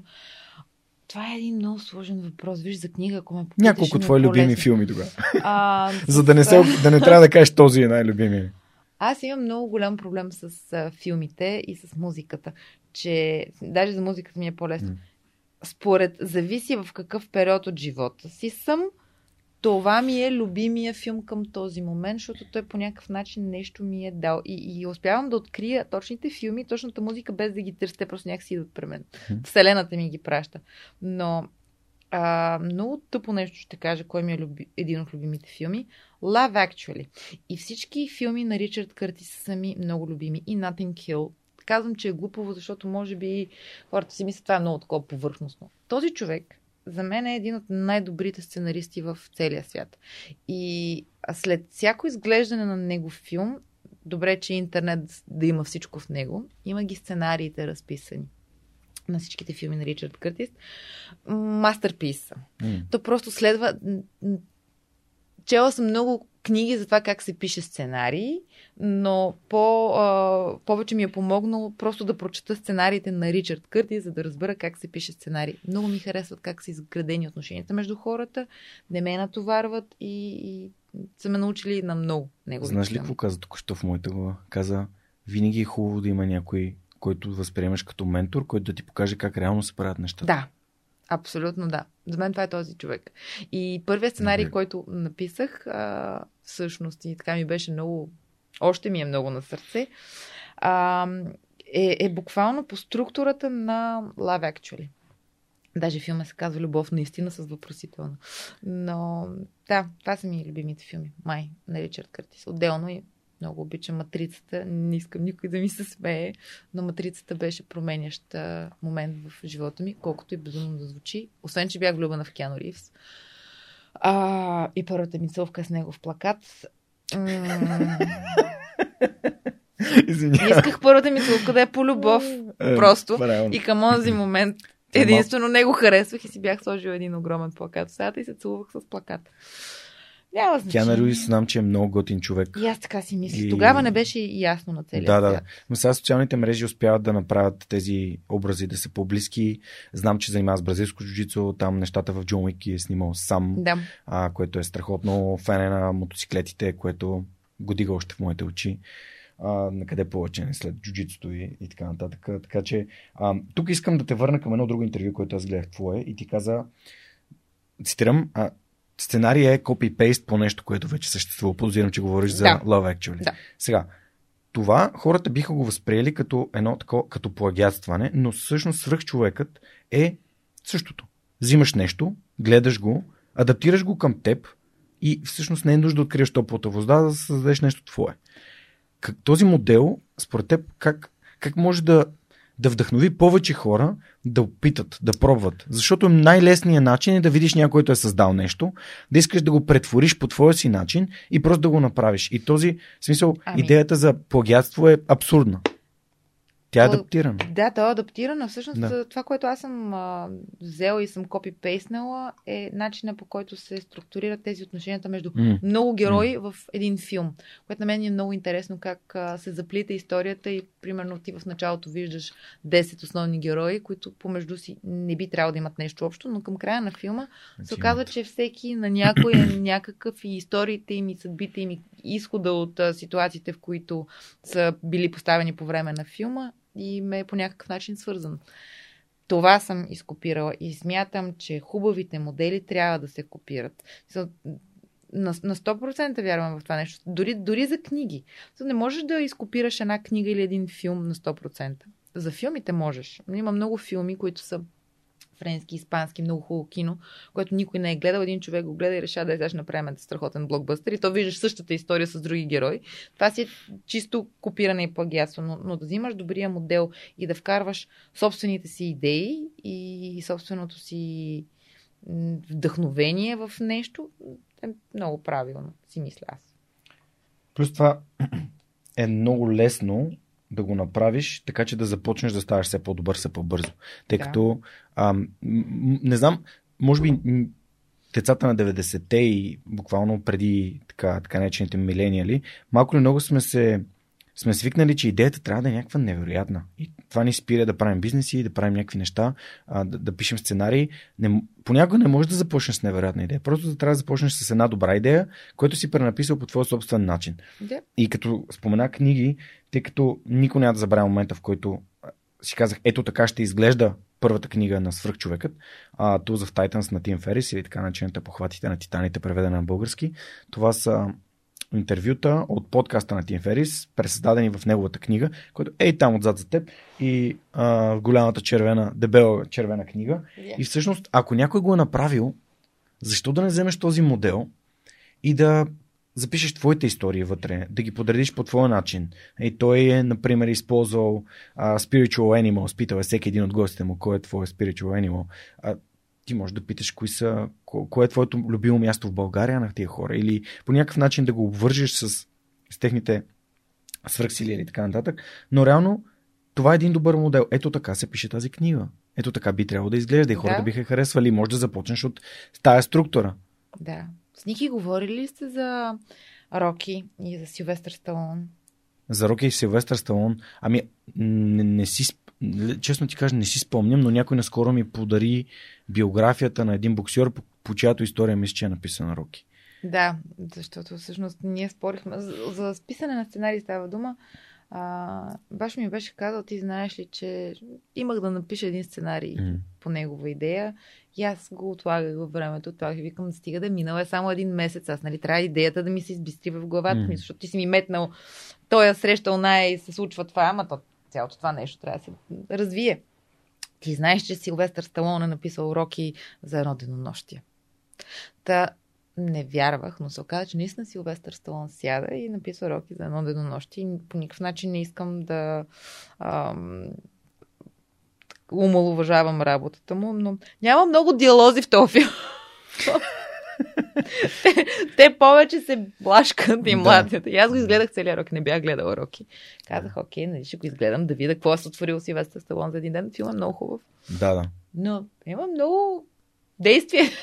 без да, говор. Да, без говор, да. Ами, а, тук във връзка с нали, съпоставката на филмите с говор и филмите без говор, в момента гледаме с, а, а, с Неда, моята годеница, а, гледаме един криминален сериал по Netflix, който има различни сезони, Криминал май се казва, който имат сезонове в Англия, в Испания, в Германия и така Супер нататък. Звучи.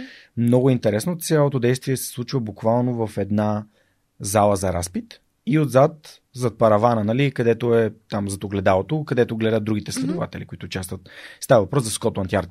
първите два сезона са за Великобритания. След което с нощи пускахме да, третия сезон, който е Испания. Реално всичко случва абсолютно същото място, просто е из, по, може би по-испански се водят тези mm-hmm. разследвания.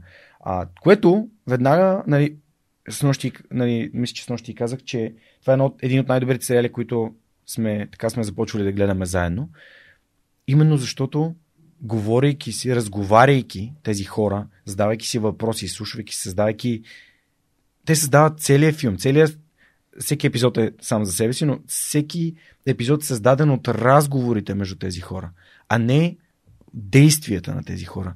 Няма, имаш един епизод за, за едно а, изнасилване, имаш един епизод за един камион с едни ам, бежанци, които са а, вкарани в Англия и така нататък. Камерата не излиза от две помещения и един коридор. Буквално. Сериозно? И този сериал за мен е прекрасен. Не случайно, на мен, моят любим филм е а, 12 Angry Men, 12 ядосани мъже. Но не версията на Михалков, де си говорихме за... А, аз не съм го гледал на Михалков, за който трябва да се, да се промени, но версията с а, Хенри Фонда е невероятна. Просто как един човек успява да повлияе на другите, променяйки начина по който те мислят, т.е. създавайки им някакво критично мислене, за да вземат едно по-правилно решение. Никой не знае дали е било правилното и дали е истина, обаче да направиш филм в една стая, който е час и половина или два, или пък а, Прозолец към двора, Rare Window, който е 54-та година, целият филм е в една стая, това е майсторство. И нали, това е не, как чрез думите ти, ти, ти преседаваш светове и тук отиваме към моят приятел Иво Иванов, писателя, Кривата на щастието, отвъд играта, който казва, нали, с думи можеш да създаваш светове. Ето това е. Факт. Аз, аз го вярвам много. Наскоро също гледах един филм, който цялото действие се развиваше в а, полицейска централа. И единственото, което виждаш е актьора, който говори по телефона с жертва, която е някъде в а, града и с а, мъжа на жертвата така. Нищо друго няма. Просто е един човек, който седи и говори по телефона. Един час и половина. Жестоко беше. Супер.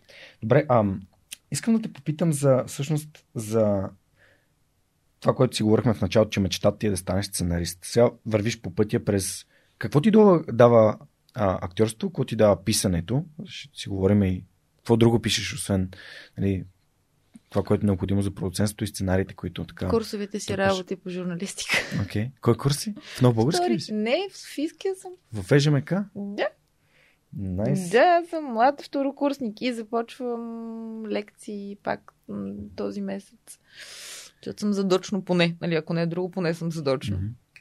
А, всъщност, мене мечтата ми да бъда журналист и да бъда писател, а, смятам, че си живеят в симбиоза тези две мечти, защото то си едно и също. Твориш с думи. Дали ще пише цял живот сценарий, дали изобщо моето писане на сценарий до нещо ще докара, дали някой ден ще издам книга, дали ще издам стихосбирката, която издавам от една година вече. Не мога да, да знам, но няма да спра да пиша. Това е единственото нещо, в което съм сигурна. Дали като журналист някой ден ще мина пред екран, пак не мога да съм сигурна, защото имам някакви там резерви. А, та така, тези неща, които са ми като мечти, си ги усещам вече като път, не само като нещо, което много искам някой ден да стане в необозримото бъдеще, по-скоро си го чувствам като път, по който върва. А как а, избираш кои са, кои са следващите стъпки, кои са следващите цели? Имаш ли някакъв осъзнат план, по който, примерно, сега искам да, да напиша няколко сценария, след това да ги обсъдя с някого, след това да напиша още няколко? Имаш ли някакви неща, които те... Нормалните хора имат план, аз не. А, аз нямам никога план и съм най-големия хаос на целия свят. Продължавам да вярвам в това, че на мен ми се случват нещата, когато трябва да се случат. Дори нещата, които не ми се случват, пак ги приемам за нещо, което ми се е случило, не случвайки ми се друго. А, много пропуснати възможности съм имала. Примерно не съм взели за нещо или съм а, изпуснала някакъв срок за нещо друго. А, с журналистиката аз така изпуснах една година да се запиша и всъщност се записах с една година по-късно, когато вече беше ударила пандемията и се кандидатстваше само на база матура. А пък аз съм Ти първи. матура? Имам. Аз а. съм първия випуск с матури. Okay. И беше супер смешно, как аз влизам в журналистика. А, от първо класиране. Бяхме 27 човека и аз влязох в журналистика на 30 години. Викаме ми съдба. Исках на 18, влязох на 30. Още няма сега е осъзнато. Да, сега е много осъзнато. Сега е осъзнато и, и, и ми доставя удоволствие. И съм бабата на курса. В смисъл, ние сме двете. ми, да.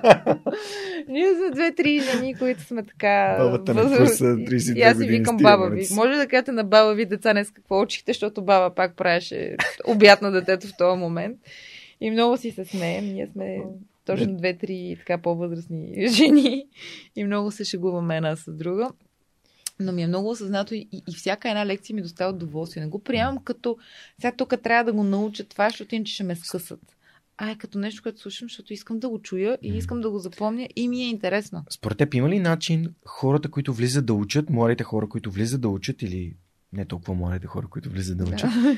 а да го правят именно защото това, което ще учат, им харесва, им е потребно и го искат, искат да го разберат, а не са там просто да вземат една диплома и да препишат на едни изпити и съответно аз съм дипломиран теди къде си. Защото аз честно ти кажа, избрах економика просто защото не знаех какво друго да уча. И съм сигурен, защото съм имал гости в подкаста, които са учили стоматология или са учили нещо, което нали, родителите й са помогнали да изберат това, но всъщност те са открили, че абе, това не е моето. И аз не мога да го уча с кеф. Едно е да го зубриш, едно е да, да си там и да го слушаш и да, да разбираш. Мен така ми беше маркетинг в НСС. Единственият начин това да се случи е човек да учи това, което наистина му е интересно. Проблема е, че много от специалностите някакси нямат. А, не са отнесени конкретно към някаква професия. Да, прекалено теоретични. теоретични нали? Изключително. И, и, и как да ти е интересно, освен да ти е интересно, друг начин няма да ти е интересно. Мен ми е интересно сега, защото си го знам, че си го искам и че си е моето. Сигурно ще да ми е интересно и на 18, но го възприемам по различен начин в момента. Сега ми е нещо, което си правят за себе си, а не заради нашите, заради бъдещото си дете и работата, която си намеря след това. Правя абсолютно заради себе си. Мисля, че е време да минем към въпросите на нашите приятели от SMS Bump, които те изпращат на нашите гости. И започваме с първия въпрос на Жулиета. Моля те, разкажи ни за най-предизвикателната роля в кариерата си. А, най-предизвикателната роля в кариерата ми е ролята ми на майка, защото съм човека, който много мрази да носи отговорност. Просто съм така устроена. Имам проблем с носенето на отговорност.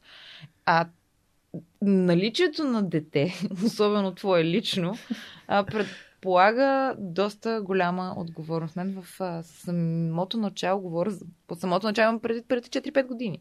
Нали, не първия месец, да. това.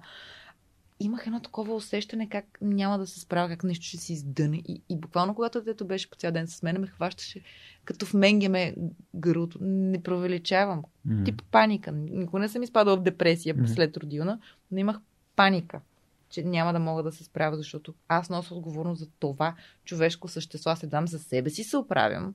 Пък ама ли с още едно дете, което зависи на 100% от мене. Това ми е най-трудната роля до ден днешен. Просто той е добре, че вече порасна и се грижи сега той за мен. А в киното? А в киното не, не има такава до момента. Все съм играл някакви лесни работи. Наистина. А, не, веднъж трябваше да играя украинска проститутка. Да. Че как забравя човек такова нещо? Да, трябваше трябва да, да играе украинска проститутка. Цялото нещо се снимаше в София. А, аз, руския ми е така приличен, но не бих казала най-добрия. Ме бяха гримирали цялата украинска проститутка, наркоманка. Да. Нали знаеш, че всъщност украински и руски са различни, ако на украинците им казваш, че говориш руски. Ма. Знам. Добре. А, следващия въпрос на Вики е имаш ли мечта на роля? Коя е тя? Има мечта на роля, но а, тя не е на нещо конкретно, а е за конкретно развитие като роля. Искам да изиграя много тъжна майка. Това за мен е най-трудното нещо. Имаше един филм с Анджелина Джоли, в който а, нали, отвличаха детето и пък а, после обясняха, че няма такова нещо. Върнаха едно друго дете.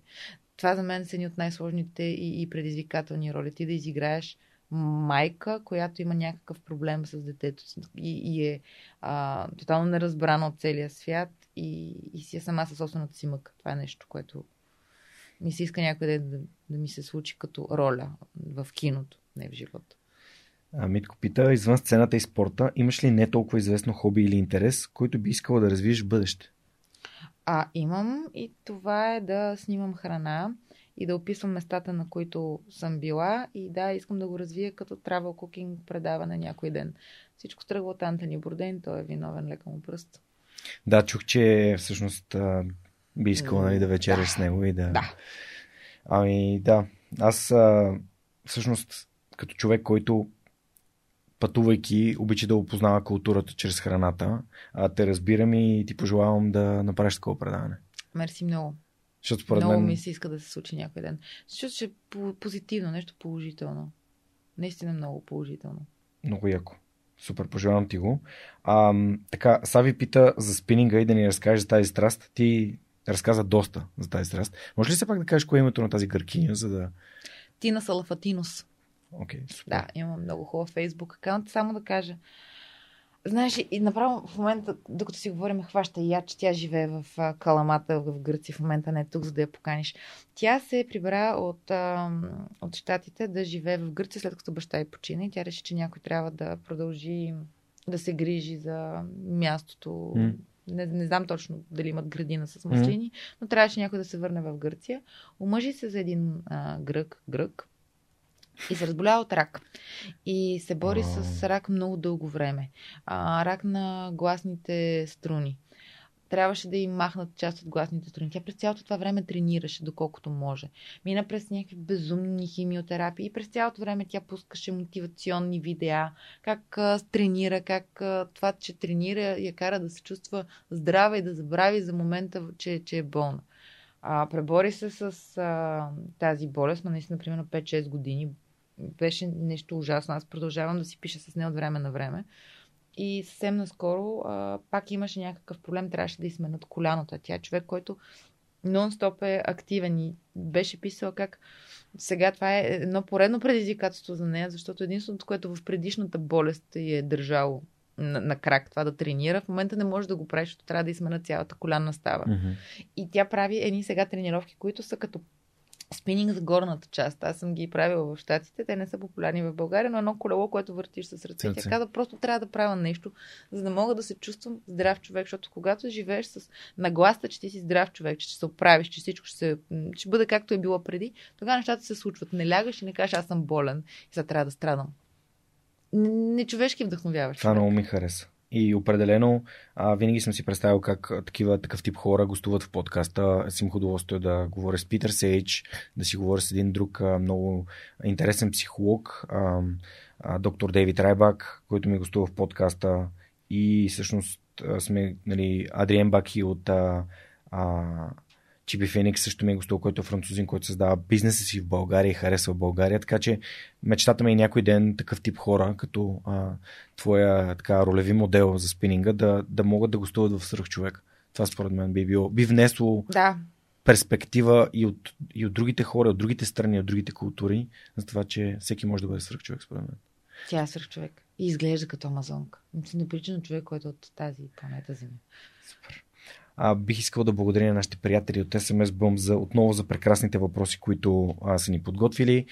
А, да ви напомня, че те разрастват своя екип от 2017 година, когато е създадена компанията, за да популяризира една технология, а именно текстовите съобщения. Сега използват в сферата на e-commerce, електронната търговия и развива този продукт като част от Yotpo, компания Еднорог, която ам, има пазарна оценка над 1 милиард долара те са в България от 30 души през 2021, сега трябва да станат над 150, така че ако се интересувате от това да работите в компания, която е световен лидер в това, което прави и то от България или от някое място по света, което ви харесва, но имате интернет и може да, да работите, а, разгледайте отворените им позиции в джоборда на DFBG или на сайта на Yotpo или SMS Bump. Благодарим още един път за това, че подкрепят свърхчовека. Райна, отиваме към темата за книгите. Аз те предупредих, да, ти ме че бих искал аз да ми препоръчаш книги. тотално, но пък хубавото е, че мога да импровизирам на място. Да, не, не, не съм се подготвила. Това е смисъла на свръхчовека, да може да се импровизира на място. Значи, имаше една жълта поредица от книги, не знам дали я помниш. На издателство ми ще беше Пан. И такива жълти книги. Да, да, да, с номера които... детски книжки. Точно, детските книги с номера. Mm-hmm а, която това ми е едно от най-ценните неща до ден днешен. И имаше една книга, а, която е. Тъй като не съм се подготвила, ще взема да сбъркам някой автор, но Луси Мот Монгомари, мисля, че беше авторката, и книгата беше Ан от фермата Green Gables. Mm-hmm. Ан от фермата Green Gables има продължение, а, даже няколко продължения, но това е книгата, която особено за момичета. Сега ще говоря за момичета а, която бих дала като, като книга, която да, да те вдъхнови, да те накара да се почувстваш по-добре. Ане Сирачи, което бива осиновено в Нова Скотия и започва да живее в семейството на брат и сестра, които всъщност се осиновили, нали, не са мъж и жена, са брат и сестра, защото искат да отгледат едно дете, да, да не са сами и така нататък. И Ан всъщност е сирача в някакви времена, в които това е много странно възприето. Нали, тя е аутсайдера в, в училище. единственото, когато има червена коса, което тогава се считало за нещо, което нали, е много грозно. И, и тя всъщност се преборва с всички свои комплекси и с чувството си за малоценност, за да стане нали, много така успешна жена напред в бъдещето, нали, в книгите напред. А, ако трябва да съм честна, Ани имаше един проблем, но се беше много хубав. И аз понеже много обичах тази книга, ма много, много обичах тази книга. И някакси в мене май остана така усещането, че като носът ти е хубав, нали, това всички други неща няма никакво значение. То това е единствения проблем, дефект на, на книгата, че създаде в мен усещането колко е важно да ти е хубав носа. Но изключвайки тази част, а, това е книгата, която може би най-много ми е повлияла и най-често съм чела като малка. И Алиса страната на чудесата, но заради нея баща ми до ден днешен каза, е, тази жена ти отключи някакви шизофрени настроения. Няма кой друг да... Алиса ли? Алиса. Аз Много четях Алиса. любим цитати имам на Алиса. А на къде отива този път? Ти къде искаш да стигнеш? Няма значение. Тогава няма значение по кой път ще поемаш. Да. Та Алиса ми беше всъщност първата книга, книга. Но и после я препрочитах и не, аз много обичам да препрочитам книги. Смисъл, това ми е едно от най-любимите занимания. А не мога да разбера защо съм го правя. Сега към днешен момент не го правя, защото като намеря време да чета книгата, пак си е цяло чудо. Но като малка препрочитах много книги и се чуда защо при случай има толкова много книги написани, че седнеш да препрочиташ книга. Аз препрочитах много книги. Така, за периода детска възраст, Ана от фермата Green Gables. Netflix имат сериал по от фермата Gables. Оказа, че не да е огромен фен. Сериозно ли? Ами, 99% съм сигурен, защото бях видял един ден да го гледа. Добре. Това ще се провери. Да. Буквално, Е, сега ще проверя, малко, докато ми разкажеш. След малко, като се пребера, ако го има, че почне да се гледа, много, много ми беше любимо. Много. Ам, аз, ние това не го говорихме. Мен мечтата ми, детската ми мечта не беше да бъда просто журналист, а да бъда вънен журналист. Военен? Военен журналист. А, съответно, а, трите книги, които а, много, много промениха живота ми в а, там периода, примерно 25-30 и няколко години, наскоро, а, са книгата на Марта Гелхорн, след което на Мери Колвин и последно на Клариса Уорд. И трите са военни репортери. Марта Гелхорн е съпругата на Хемингуей. Съпруга ми, ще май никога не са били жени, сега ще си изкажа тъпо, но жената на Хемингуей. А, тя е всъщност първия, първата жена военен кореспондент, която описва Испанската война в книга и, и всъщност слага на картата на света жените военни кореспонденти. А, Мери Ковин е жената, която всъщност почина в а, Сирия от шрапнел, от а, атака, а, по време на изпълнение на нейната си длъжност. Тя е била в този момент военен кореспондент. Книгата не е писана от нея, а, а е писана за нея а, и е едно от най- най-разтърсващите неща, но това е, го казвам като човек, който много, много се интересува от това нещо, от смелостта на жените, от това как, не знаеш, повечето големи личности в световната история някакси, някакси са мъже. Колкото и да звучи малко сексистко, е така. И има една ниша, която е много мъжка, нали, войната, в която жените, които живеят през военния кореспондент, той е човек, който през цялото време се мъкне с трупите, който е на мястото на събитието, без да е войник, без да има това обучение.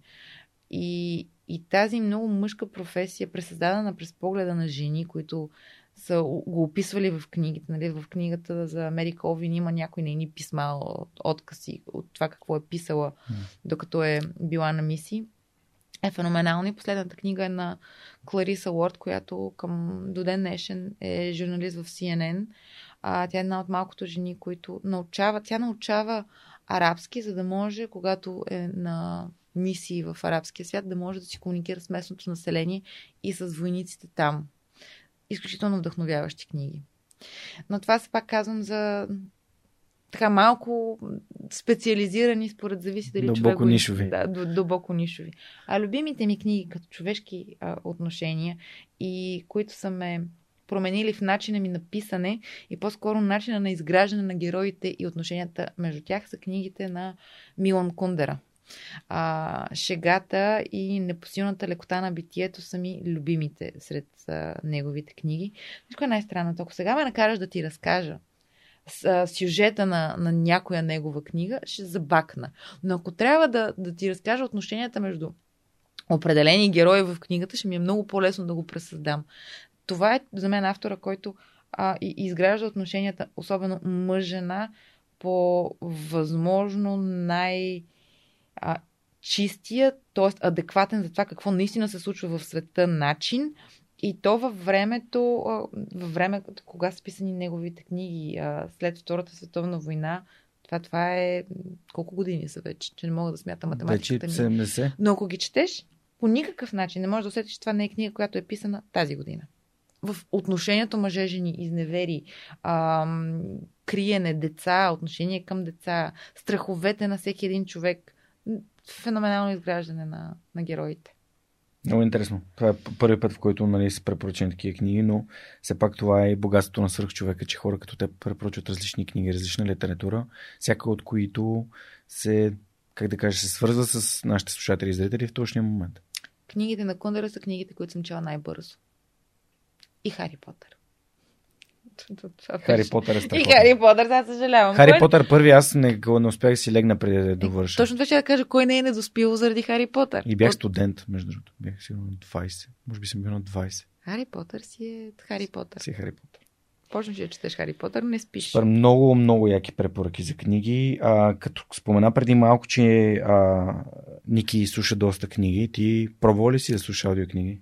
Не, все още не съм пробвала. А, слушала съм исторически подкасти. Това е максимума на такъв тип а, нещо. Говоря ти за историята, mm. която се разказва. Българската история слушах на подкаст. А, по време на някакво дълго пътуване просто реших, че така ще се държа будна, като слушам история. Но не, още не съм слушала аудиокнига в живота си. Добре, понеже си заговорихме в началото за Наисток от рая, тази седмица ще си позволя отново да препоръчам Наисток от рая, като една невероятна книга, подчертаваща, подчертаваща силата на Тим Шел, или т.е. ти можеш. А, тя е в каталога на Storytel. Ако ви имате любима аудиокнига и я споделите в Instagram, като тагнете свърхчовека да Суперхюмен подкаст и Storytel, а може да спечелите един месец безплатен Storytel от нашите приятели от Storytel. Това е феноменална книга, на която буквално на последния, последните няколко реда от книгата аз се прибирам, влизам вкъщи, книгата я слушам и се разревам. Просто начинът, по който свърших книгата ме скърши. Знаеш, че бих без, пробвала да слушам без страхотно. аудиокнига и, и, и може би бих пробвала с точност на изтоко защото съм чела тази книга много отдавна. Много, no. много отдавна. No. Страхотна книга. Но да, а, това е моята препоръка. Здравейте, прекъсваме подкаста за кратко, за да можем аз и Георги Спасов, един от основателите на LimeChain, да разгледаме следващия въпрос, свързан с блокчейн технологията и да му отговорим. Благодаря ви за вниманието. Да, здравей отново с поредния въпрос, свързан с блокчейн технологията в Web 3.0. Ти се включваш като част от екипа на LimeChain и ни помагаш да разберем или да си отговорим на следния въпрос. Какви са предимствата и недостатъците на различните смарт контракт платформи? Ethereum, Polkadot, Solana, Cardano и така нататък. Супер. А, много, е, много е трудно да се отговори генерално на този въпрос, затова е хубаво, може би, да разгледаме различните, различните примери. А, Ethereum, с който ти, ти започна, например, той е най-силното предимство на, на Ethereum това е също голямото комьюнити, което се изгради зад него. Всъщност има десетки хиляди страшни мозъци, които работят в Ethereum, разработват неща върху Ethereum и това всъщност бута Ethereum напред. А, също и нали, етоса на хората, които разработват самата мрежа, смятам аз, че е доста правилен, доста е лайнат с целите на блокчейн като технология и това прави Ethereum много силен. А, това, че сме много рано в технологията, пък Ethereum е този, който дърпа напред цялата технология, пък носи и недостатъка за Ethereum, че Ethereum в момента е много скъп за работа. А, за някои а, use case, където всъщност стоеността на, на, на, на на сделката на транзакцията е много високо, това е окей, okay, но това всъщност в момента а, прави големи проблеми на, за, за използването use case, когато става въпрос за неща, които трябва да са ефтини или просто потребителите нямат възможност да плащат много. Така че в този момент на Ethereum предимство да са голямото community и use case, но за съжаление недостатъка е цената, която трябва да платиш. Um, Solana, Solana е следващото поколение а, блокчейн. Там в момента, може би заради а, така да кажа, по-малката използваемост на самата мрежа, по-малките use case, които се разработват там, цената все още, все още е ниска. А, за съжаление, а, в последно време има няколко случая, при които чисто технологически самата мрежа не, не, не издържа, което би било а, нали, един недостатък на тази мрежа. А, и имат сравнително малко по-различен консенсус алгоритъм, който все още не е добре естествен, не е добре а, проверен дали точно добре ще работи, когато става въпрос за висок, а, за висок скейл, за множество транзакции, за множество потребители. А, Polkadot и Космос ще добавя в тая група, която ти, ти спомена нали, преди малко Polkadot. Това всъщност са а, основно мрежи за разработване на мрежи. Те са много интересно. Те, аз бих ги нарекал трето поколение а, мрежи. Какво имам предвид по трето поколение мрежи? Ами това са мрежи, които ти позволяват да разработваш други мрежи, които са специфични за даден use case. А, например, когато имаш нужда да направиш а, мрежа, която е специфично, да кажем, за музика, ти имаш нужда от специфичните а, неща, които можеш да правиш в тази мрежа. А, та, в това отношение тези мрежи, тяхната, тяхната сила е това, че всъщност може да се изгради едно, едно, едно комьюнити от различни мрежи, които може да си комуникират едни с, с други. А пък техните недостатъци, разбира се, че в момента имат много малък adoption и е сравнително доста трудно да намериш девелоперите, които успяват да правят такива мрежи, защото това е много, много сложна работа. Тък, горе-долу така бих аз сравнил а, тези, които ти спомена преди малко. Това е страхотно. А, само искам да задам един уточняващ въпрос, защото ми стана интересно. Всъщност, ти казваш цена за транзакция. А, може ли да иллюстрираш каква е разликата? Просто между това, което спомена за Ethereum и това, което спомена в последствие за, за Solana? А, сега вече наистина много зависи какво прави твоята транзакция, но а, в различни моменти от времето и особено в последните месеци, например на една от по-елементарните транзакции, която е а, смяна на, на размяна на, на валути, а, общо търговия на валути, на децентрализирана борса струва между 60 и 100 долара, което е страшно много в Ethereum имам предвид, а, което е страшно много, защото на тебе ще ти излезе сметката да го правиш това цялото нещо само ако някакви хиляди или поне така десетки хиляди а, търгуваш. А, в Solana не мога да ти кажа точните, точните цифри, но със сигурност е доста по-малко, защото нали, това е едно от нещата, с което а, Solana се гордеят и според мен е поне десетина пъти по-малко от това. Супер. Адаш, благодаря ти за прекрасния и много изчерпателен отговор на този въпрос подозирам, че и другите мрежи си имат техни си предимства, които да ги правят по-така възможни за избор. И ще се видим следващата седмица в следващия епизод. Благодаря на LimeChain за това, че подкрепят свърх човека, а на вас ще бъда много благодарен, ако ми изпратите въпроси, свързани с блокчейн и криптовалутите или изобщо цялостно за Web 3.0, които можем последствие с Жор Спасов и екипа на LimeChain да отговорим и съответно да помогнем на вас. Благодаря и приятно слушане на настоящия епизод. А, добре, тук съм си записал нещо, докато а, съм, съм те слушал през сами в, в неговия подкаст. А, да те попитам. Искам да си поговорим за твоето писане първо, за твоята стихосбирка. А, ти казваш, че всъщност ти нямаш осъзнати спомени, обаче баба ти твърди, че на 3-4 години вече си пишела някакви неща. Тя, тя така твърди, даже ги показва, но аз не смятам, че са на 3-4, те са по-скоро на 5-6-7 написани. А, пък а, тези, които са интересни, мисля, а... Какво ти дава писането всъщност? Ох, много ми е хубаво. Не знам какво ми дава, просто ми е хубаво. А най-ми е хубаво, че когато пиша, аз в 90% от случаите нямам спомен какво съм писала. И после сядам и си чета. И ми е такова, а, това аз ли съм го писала? Че не е толкова лошо, бе. Но много, много обичам. Просто обичам. Това е нещо, което мога да седна и да си го правя а, с а, писането на стихотворение не го правя с часове. Там е нещо, което минава, заминава на листа хартия и продължавам. Но другото писане наистина мога с часове да седа и да си пишем. Стига да не ми извъни телефона. Според мен това е проказата на днешното време и на днешното писане. Трябва да си изключиш телефона, за да пишеш. Защото нон-стоп нещо те разсеява от някъде. Имаш ли система, по която пишеш? Не изграждам я в момента. Системата се казва, остави си телефона в другата стая. Това е системата. Много добра система. Звучи като много добра система. Изключително добре. Много яко, защото пред целия ни разговор така се прокрадва това с писането, колко обичаш да пишеш, как искаш да станеш журналист и, и сега всъщност какво те надъха? Доколкото разбрах, ам, твой са автор на, на, да, на книгата е една от причините. А, да, имам а, всъщност момичето, което ме надъха изобщо да си покажа стихотворенията на някого Ангела, тя също пише поезия от а, детските си години и каза, няма как да разбереш дали твоите неща стават, ако не ги покажеш на някого. И си бяхме дали такъв крайен срок до коледа миналата година да си изпратиме нещата. Аз си изпратих нещата си. Тя обаче е доста по-ден човек от мене, държа да отбележа. И тя реши директно да ми прати нещата на издателката. и така. И така се стигна до момента, в който ние трябва да издадем стихосбирка. Само, че аз ам, съм поела отговорността да редактирам нейните неща. И аз не го правя от много дълго време, защото аз като редактирам някакси чувствам, че отнемам от това, което човек е внесъл в... Защо не го кажеш? Ами ще мога ли да кажа да слуша подкаста, че ми е много трудно да го кажа на живо. Не, може да кажеш, виж, аз се чувствам, че по-скоро бих могла да, да те ощетя, а, а, защото това е нещо, което идва от твоята душа, от твоята химикалка и от, от mm-hmm. твоя опит. Направила съм го с няколко да. нейни неща. Да. И, и ги харесвам, само че не знам как, как, как ще реагира тя. Но докато не свършим това нещо с редактирането, да. стихосбирка няма да има. Да. Така че може би е хубаво да проведа този разговор. Връщам те към Стивен Кови и към това, което самата ти каза, че всяка, не, всяка всеки взаимоотношения се основат на една добра комуникация. Разбери преди да бъдеш разбран, защото може да и обясниш защо за теб това би било. И това е, това е което аз да, бих поступил. Много правилно.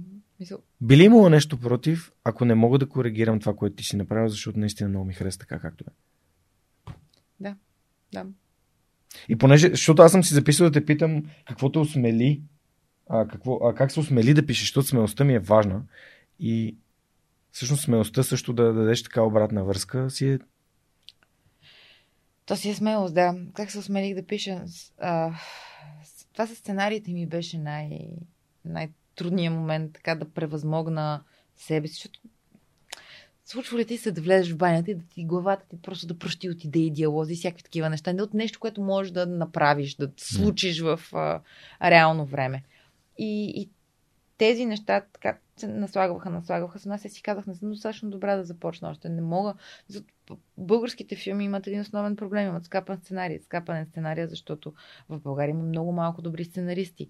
А, защо има малко добри сценаристи? Защото няма нито едно място, на което е реално погледнато в България да се учи как се пише сценарий. Нито имат в, в надвис има сценография, както ти каза, но записане на сценарий няма а, университет най-малкото, няма курсове. Тук там е някой от сценаристите прави курс за това как се пише сценарий. Как той а се реално погледнато са изписани тонове литература по въпроса, mm. от които част от литературата е качествена, част естествено не е. И освен това има много сценарии, които можеш да намериш в интернет, по които да се учиш. И аз реших, че си дам една година, в която просто ще чета книги, колкото и много да искам да напиша нещо и колкото и идеи да имам, защото той един сценарий трябва да следва някаква структура, колкото и да звучи абсурдно. Не е просто тук сядам и всяка интересна история, която ми се случва, решавам да опиша, да сложа диалог, да е една сценарий. Реално погледнато не става точно така. И още не се чувствам напълно готова да кажа, че някой мой сценарий е окей. Okay. Те затова си седат и вкъщи на лаптопа.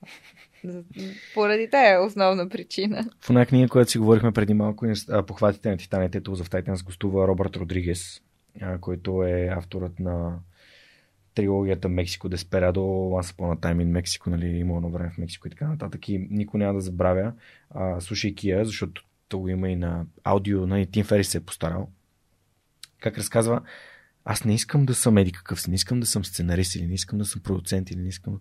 Аз I want to lead a creative life. Искам да водя креативен живот.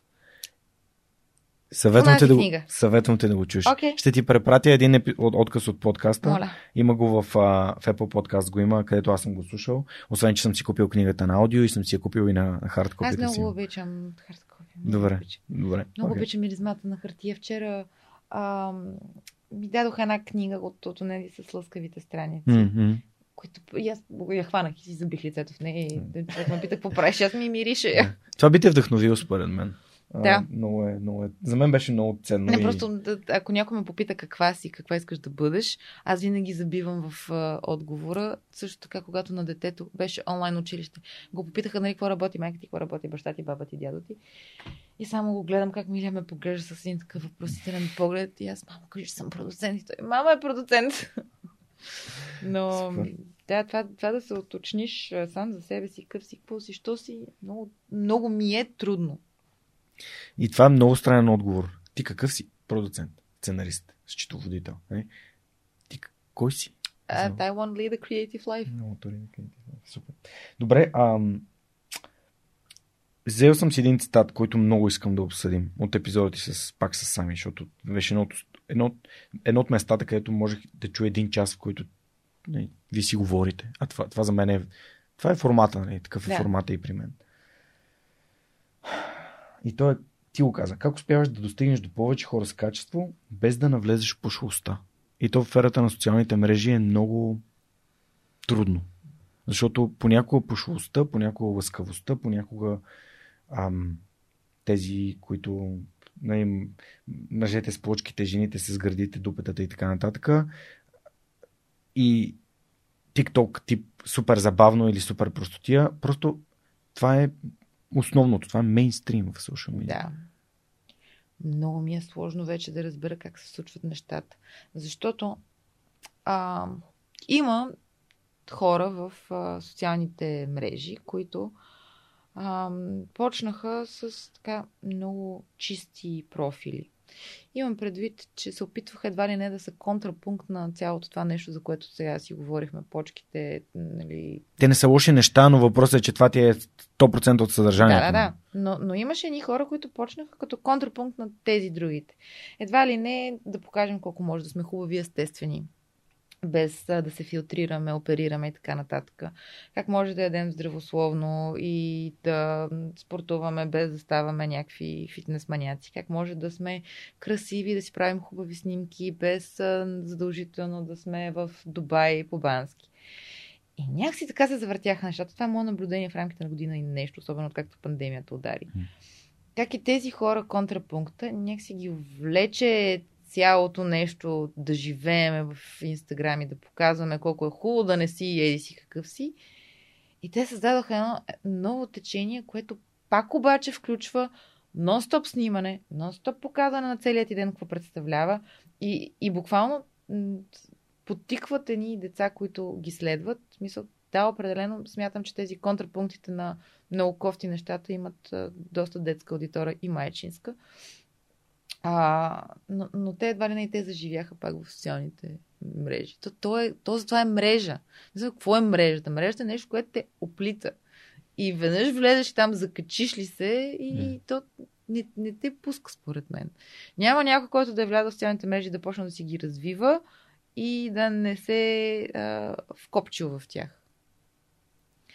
А пък добрия пример, добрия пример може да го даваш по всякакъв начин.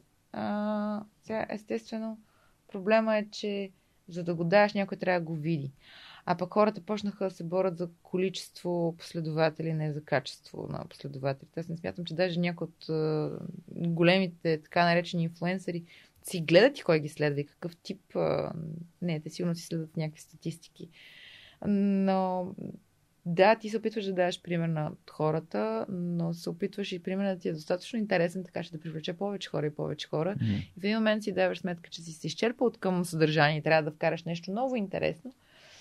И, и имаш един ден, в който социалните мрежи се бяха сринали. Аз казах, ето на Господ чума, убихте ми. Обаче те се върнах. Аз бих могла да живея без социални мрежи. Наистина бих. А, много хора ще ме мразят, ако кажа, че бих предпочела да няма за никой. Или ми, биха ми казали, ходи си в Африка тогава, някъде където няма интернет. Но аз бих могла да живея без социални мрежи и смятам, че имаш един много, много приятен период в а, само зората на навлизането им, така, зората на Фейсбук, когато всичко беше някакси умерено. Имаше го и не беше на всяка цена да го имаш и не беше основното нещо, което ти се случва в живота. Не знам какво търсиш. Момента с появата на бутона лайк. Може би това е проблем. Много да. е. Моите, моите разсъждения по темата са свързани именно с. Това, което ти казваш, това, което аз чувам, е когато влизаш вътре, без значение каква ти е целта, ти влизаш и имаш нужда от валидацията на хората. Да. Което идва как? Чрез гледане или харесване. Така, обаче това всъщност създава точно този порочен кръг, в който ти искаш да създадеш още по-качествено съдържание, което да провокира още повече харесване, още повече.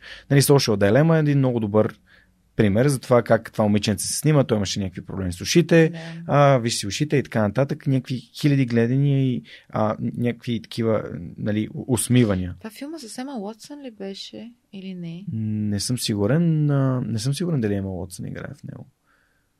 Social Dilemma за една жена, която взе телефоните на децата си и ги сложи в един буркан и каза, сега ще вечеряме. И го заключи. И едно от децата отиде и хвърли буркана на земята, за да може да си вземе телефона. И това, докато вечерна е толкова... Но както и да е, сега няма да навлизаме. Та, аз имам една, има една единствена тактика в това, което правя. Първо, социалните мрежи са ми наистина до свръхчовека да достигне до повече хора. И това, което аз правя е, определям си много ниска цел. Моята цел е един епизод да помогне не един епизод да донесе един лайк, втори лайк, трети лайк. Нали, резултатите ги виждам като една като една прогресия. Тоест, те си натрупващи без стил медия, харесайте го това или а, споделяйте го на всяка цена. Ако го, ако го харесате, споделете го. Ако мислите, че някой би могъл да открие нещо за себе си, споделете го, харесайте го, ако вие прецените, но целта ми не е аз не гледам, примерно, в Facebook постовете ми колко лайка са имали. Да. Аз гледам колко човек са ми писали, че това, което сме направили, им е помогнало. И това е, и, и, и това е разликата между нали, хайде тук дни, както едно време сайтовете бяха, нали, искаме да правим импресии. Не, не искаме да правим импресии. Искаме да импреснем, не, използвам думата, точният човек, който е имал нужда от това да чуе как а, Ник е дошъл тук от Пазарджик и се е борил за някакви неща, които са били важни за него, направя грешки, научил уроците, открива книгите, започваме да се движи към една по-добра версия на себе си. Ти си направил грешки, научила се от тях, те са довели до много-много натрупвания на, на, на уроци, на, на, на житейски опит и, и, и сега живееш един щастлив осъзнат живот. В процес на живеене. Всички сме. Ма всички сме така, нали? Дори да. пожеланието ми за 2022 за хората, които подкрепят свръхчовека, тъй като има, как ти казах, дарители, беше хей, използвайте 2021 като най-добрия ви учител. Каквото и да не се е случило, замете си урока на 2021 или уроците и ги използвайте в новата година, така че да бъде по-успешна от миналата. Така че, да, не знам, а, даже с теб, като си говорихме в предварителния разговор, така като се чухме и като ми каза, абе, много е притеснително това как хората живеят, как децата живеят в Инстаграм. И аз си отворих скрин тайма. И ти пратих скриншот, на който пише две минути нещо е такова. Една беше. А, добре. Извинявай. Да, отварям, гледам някакви неща, не, нямам нищо за мене и затварям и отговарям някакви съобщения и излизам. Да, така, така би трябвало да бъде, нали, не че аз съм човек, който трябва да казва как трябва да бъде, но положението е трагично. Наистина е много, много зле. Примерно сина ми, той няма социални мрежи, но пък а, има YouTube и е геймър. Ако питаш какъв е той геймър. Геймър? Какво игра? Fortnite и една игра, която е абсурдна. Мисля, че се казва FNF, са ни стрелки. Е като за малумни, ни стрелкички летат на някъде и той трябва да нацели патърна на стрелкичките. Много хубави звуци чувам от неговата стая като цяло. А, аз също съм геймър, между другото. Но той, както се казва, аз съм оправдавам се и си казвам, той е клетото дете, нали, като се развеждахме с баща му и положението беше, ето, заповядай телефона. И той си се сприятели с телефона в ранна детска възраст и няма как това не, необратимо. Тоест той, когато е при баба си и при дядо си, не, не пипа телефон, отива без а, такова нещо там. Когато е при баща си също почти не го пипа, но когато е при мене, просто не е нещо страшно. Той играе много, много, много, според мен е много за неговата възраст, mm-hmm. но а, както играе един час, после идва и говори един час с мен и за мен това е предостатъчно. Тоест не е човек, който си е затворил стаята и е сложил надпис на вратата не влизай. Mm-hmm. Напротив, когато аз стигам да, да го видя по време на неговите сеанси за игра, му чукам на вратата, те казват, да, мамо, естествено влез. След което спира си играта и да ви говори с мен. Не губи връзката с това за мен е много важно. Да не губи връзката с реалността, не си mm. помисли, че целият му свят се свежда до лаптоп. Супер. Много яко. Мислиш, че това е един от уроците, които е хубаво родителите да имат, да не създават, да не, да не създават дистанция между себе си и детето си, като слагат един телефон между, между тях. Мисля, че това е един от най-важните уроци и смятам, че живеем във време, в което не можеш или е много трудно тотално да не даваш телефона. но компенсирай телефона с разговор. В смисъл телефон един час, окей, и те казват не повече от половин час.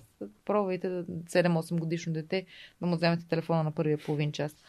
А, но ако един час е бил на телефон, един час си говори с него, говори си за света, ако искаш да си говори с него за това какво играе, с кого играе. Аз всеки път го питам с кого играеш в момента, кои сте приятели, защото чувам, че с някакви хора говори. И така, контрол от и, и уважение към детето, и разговори с детето, и не такова заповедническо, няма да ти дам телефона. Ако можех да му го дам по-малко, щях. Това е моя грешка, допуснала съм я. Компенсирам с разговори.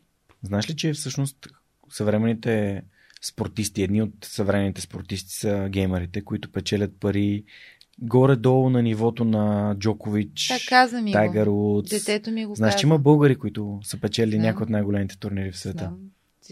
Той ми обясни как ще става геймър. Аз му казах, че няма никакъв проблем той да е геймър, стига цвета на кожата му да не е снежно бял. нали има и такива геймери, които си личи, че никога не са виждали естествена светлина в живота си. ако искаш да бъди геймър, стой на балкона и се печи, ако искаш играе на балкона, се ми е тая. Но не искам да причаш на призрак. Той ще да става геймър, защото много пари си изкарвали, той ще да се грижи за мен. Супер. И инвестирам в бъдещето на детето. Много яко, не, да. Не, надявам се да стане компютърен специалист, не геймър. Но това си е негов личен избор, ще видим. Едно от най-интересните неща, които съм чувал тук в, в подкаста е когато са ми гостували различни IT специалисти, тъй като много предприемачи има такъв, а, такъв бекграунд. Израснали са като геймери, след което са казали, о, това е много интересно, ма как създава тази игра? И в един момент се влюбили в процеса. А, така че Нищо чудно. Да, да. Но е неговия път. Неговия път. Ще видим. Супер страхотно. Има ли други неща, които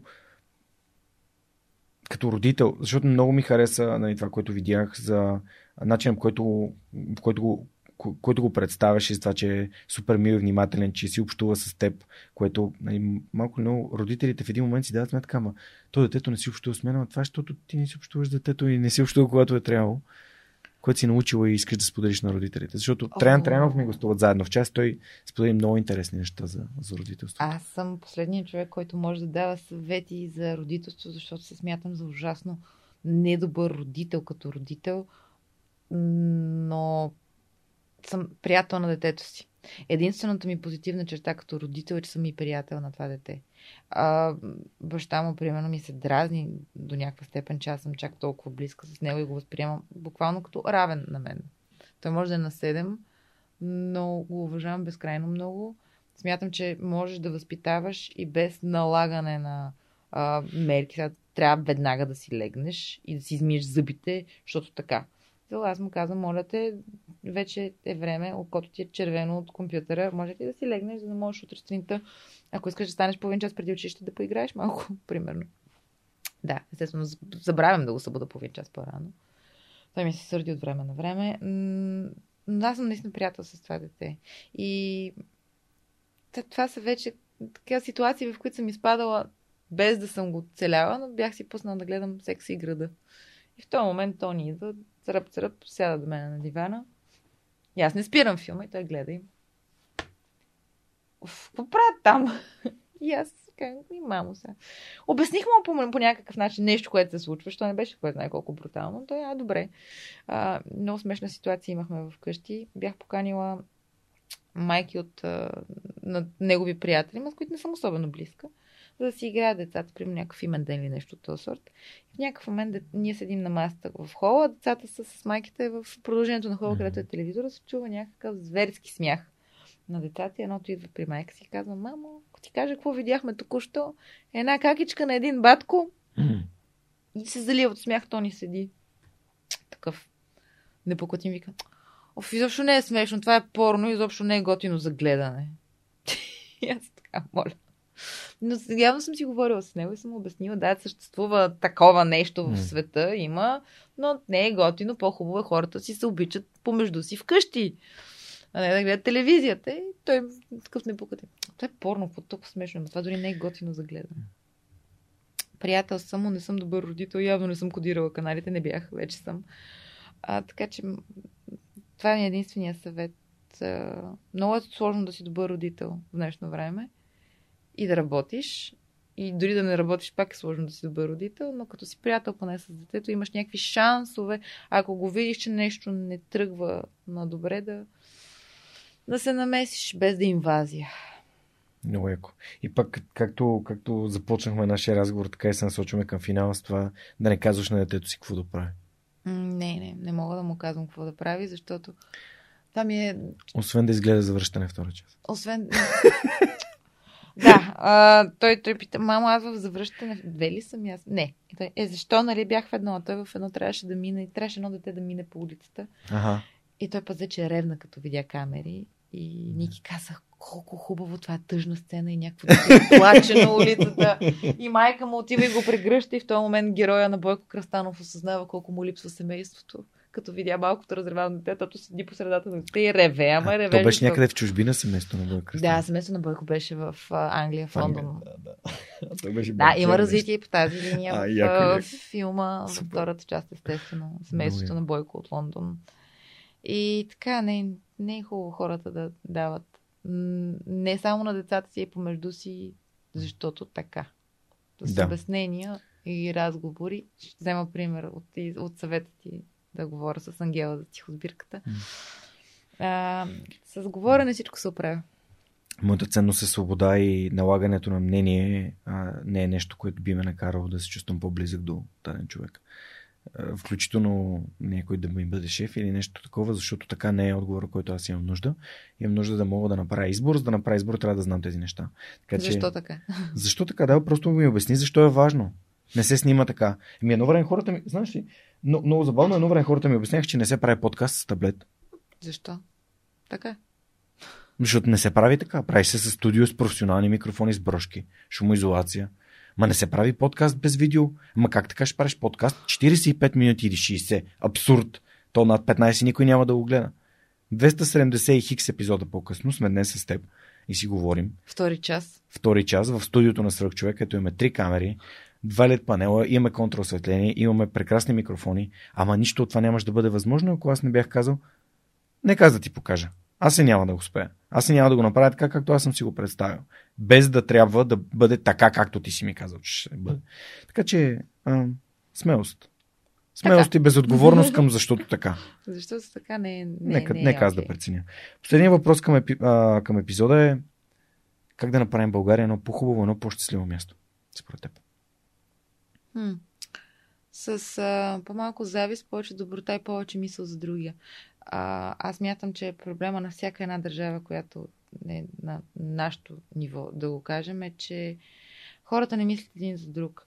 И състрадателността е нещо, което много пречи Особено ако живееш в България. За жалост, майка ми и баща ми са ме възпитали по начин, по който аз не, аз не мога да се почувствам за себе си щастлива, защото виждам колко не са окей okay хората. Аз не мога да се наслада на собственото си щастие.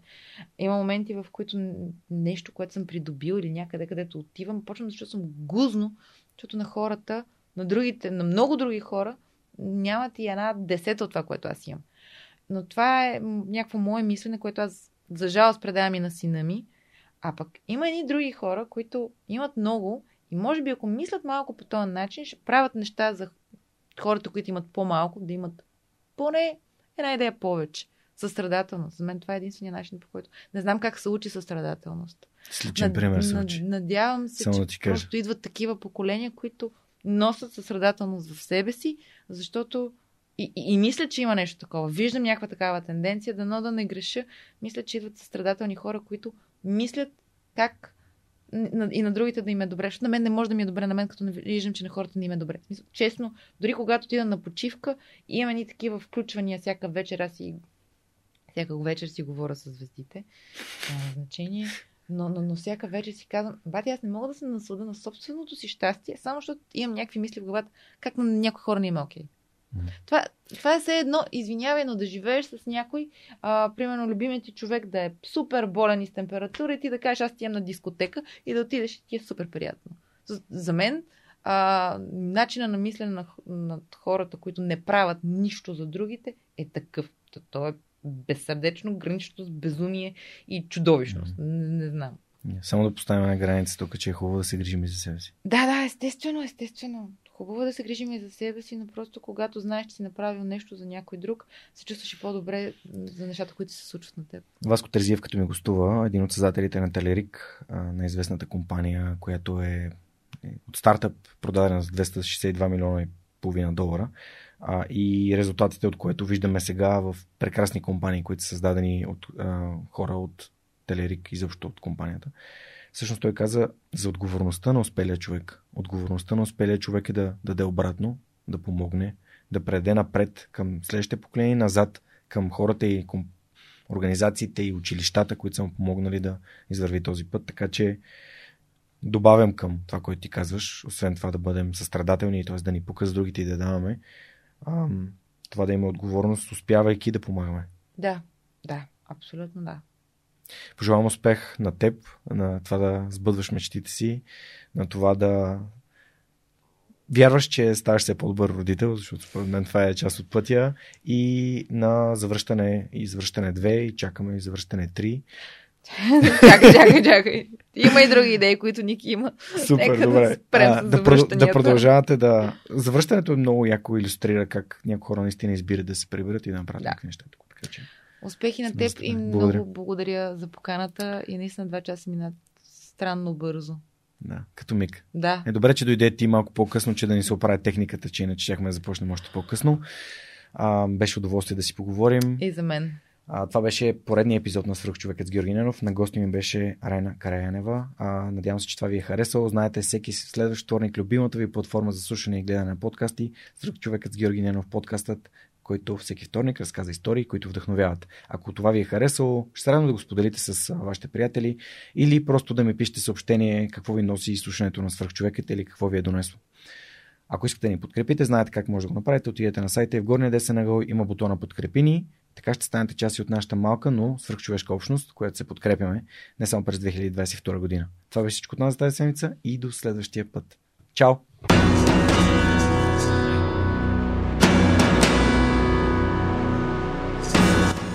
Свръхчовекът достига до вас благодарение на подкрепата и усилената работа на хората от екипа.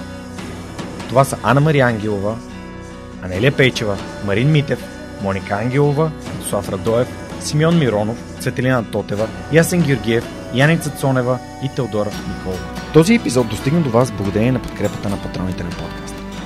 Адриан Голяшки, Александър Александров, Александър Гейне, Александър Гиновски, Александър Киречев, Александър Куман, Александър Силгиджан, Ангел Георгиев, Андрей Грозданов, Анелия Стоянова, Ани Сарамбелиева, Анна Андонова, Анна Радева, Асен Величков, Асен Цветков, Атанас Атанасов, Атанас Деневски, Бисер Вълов, Богдан Дринков, Богомила Трайкова, Борис Тилов, Борислав Борисов, Борислав Дончев, Борислав Сандев, Боряна Георгиева, Валентина Алексиева, Василия Свилев, Вили Енчев, Величка Георгиева, Вентислав Спасов, Весето Купенов, Виктор Калчев, Велизар Ганчев, Галин Стефанов, Георги Генов, Георги Димитров, Георги Орданов, Георги Капазин, Георги Малчев, Георги Москов, Гилджан Джебирова, Даниил Петков, Даниел Гочев, Даниел Гошев,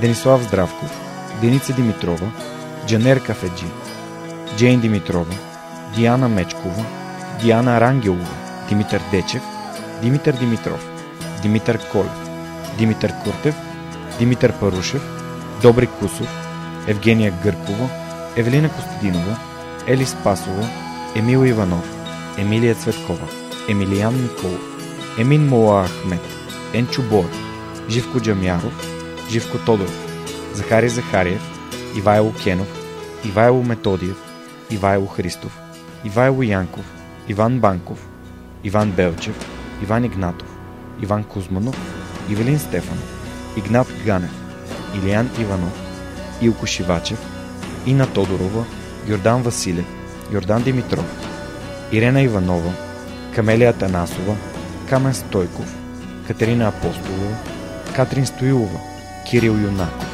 Константин Данков, Константин Пеловски, Константин Спасов, Коста Атанасов, Красимира Банкова, Кристиян Вълов, Кристиян Иберик, Кристиян Михайлов, Лиляна Батолова, Лиляна Берон, Лъчезар Димитров, Люба Венкова, Люба Ганчева, Любомир Василев, Любомир Киров, Людмил Караулан, Маргарита Троанска, Марин Митев, Мария Дилова, Мария Митева, Мария Тодорова, Марияна Лозанова, Мартин Ангелов, Мартин Бенков, Мартин Петков, Мартина Георгиева, Майя Йовчева, Милена Младенова, Милин Джалалиев, Мими Ридър, Мирослав Желещев, Мирослав Моравски, Мирослав Филков, Митко Василев, Михаил Касапинов, Моника Ангелова, Надежда Гешева, Надя Шумкова, Невена Пеева, Нетко Христов, Нели Димитрова, Никола Томов, Николай Василев, Николай Георгиев, Николай Маринов, Николай Янев, Нида Проданова Йоцева, Октай Чубан, Павел Начев, Павлина Андонова Иванова,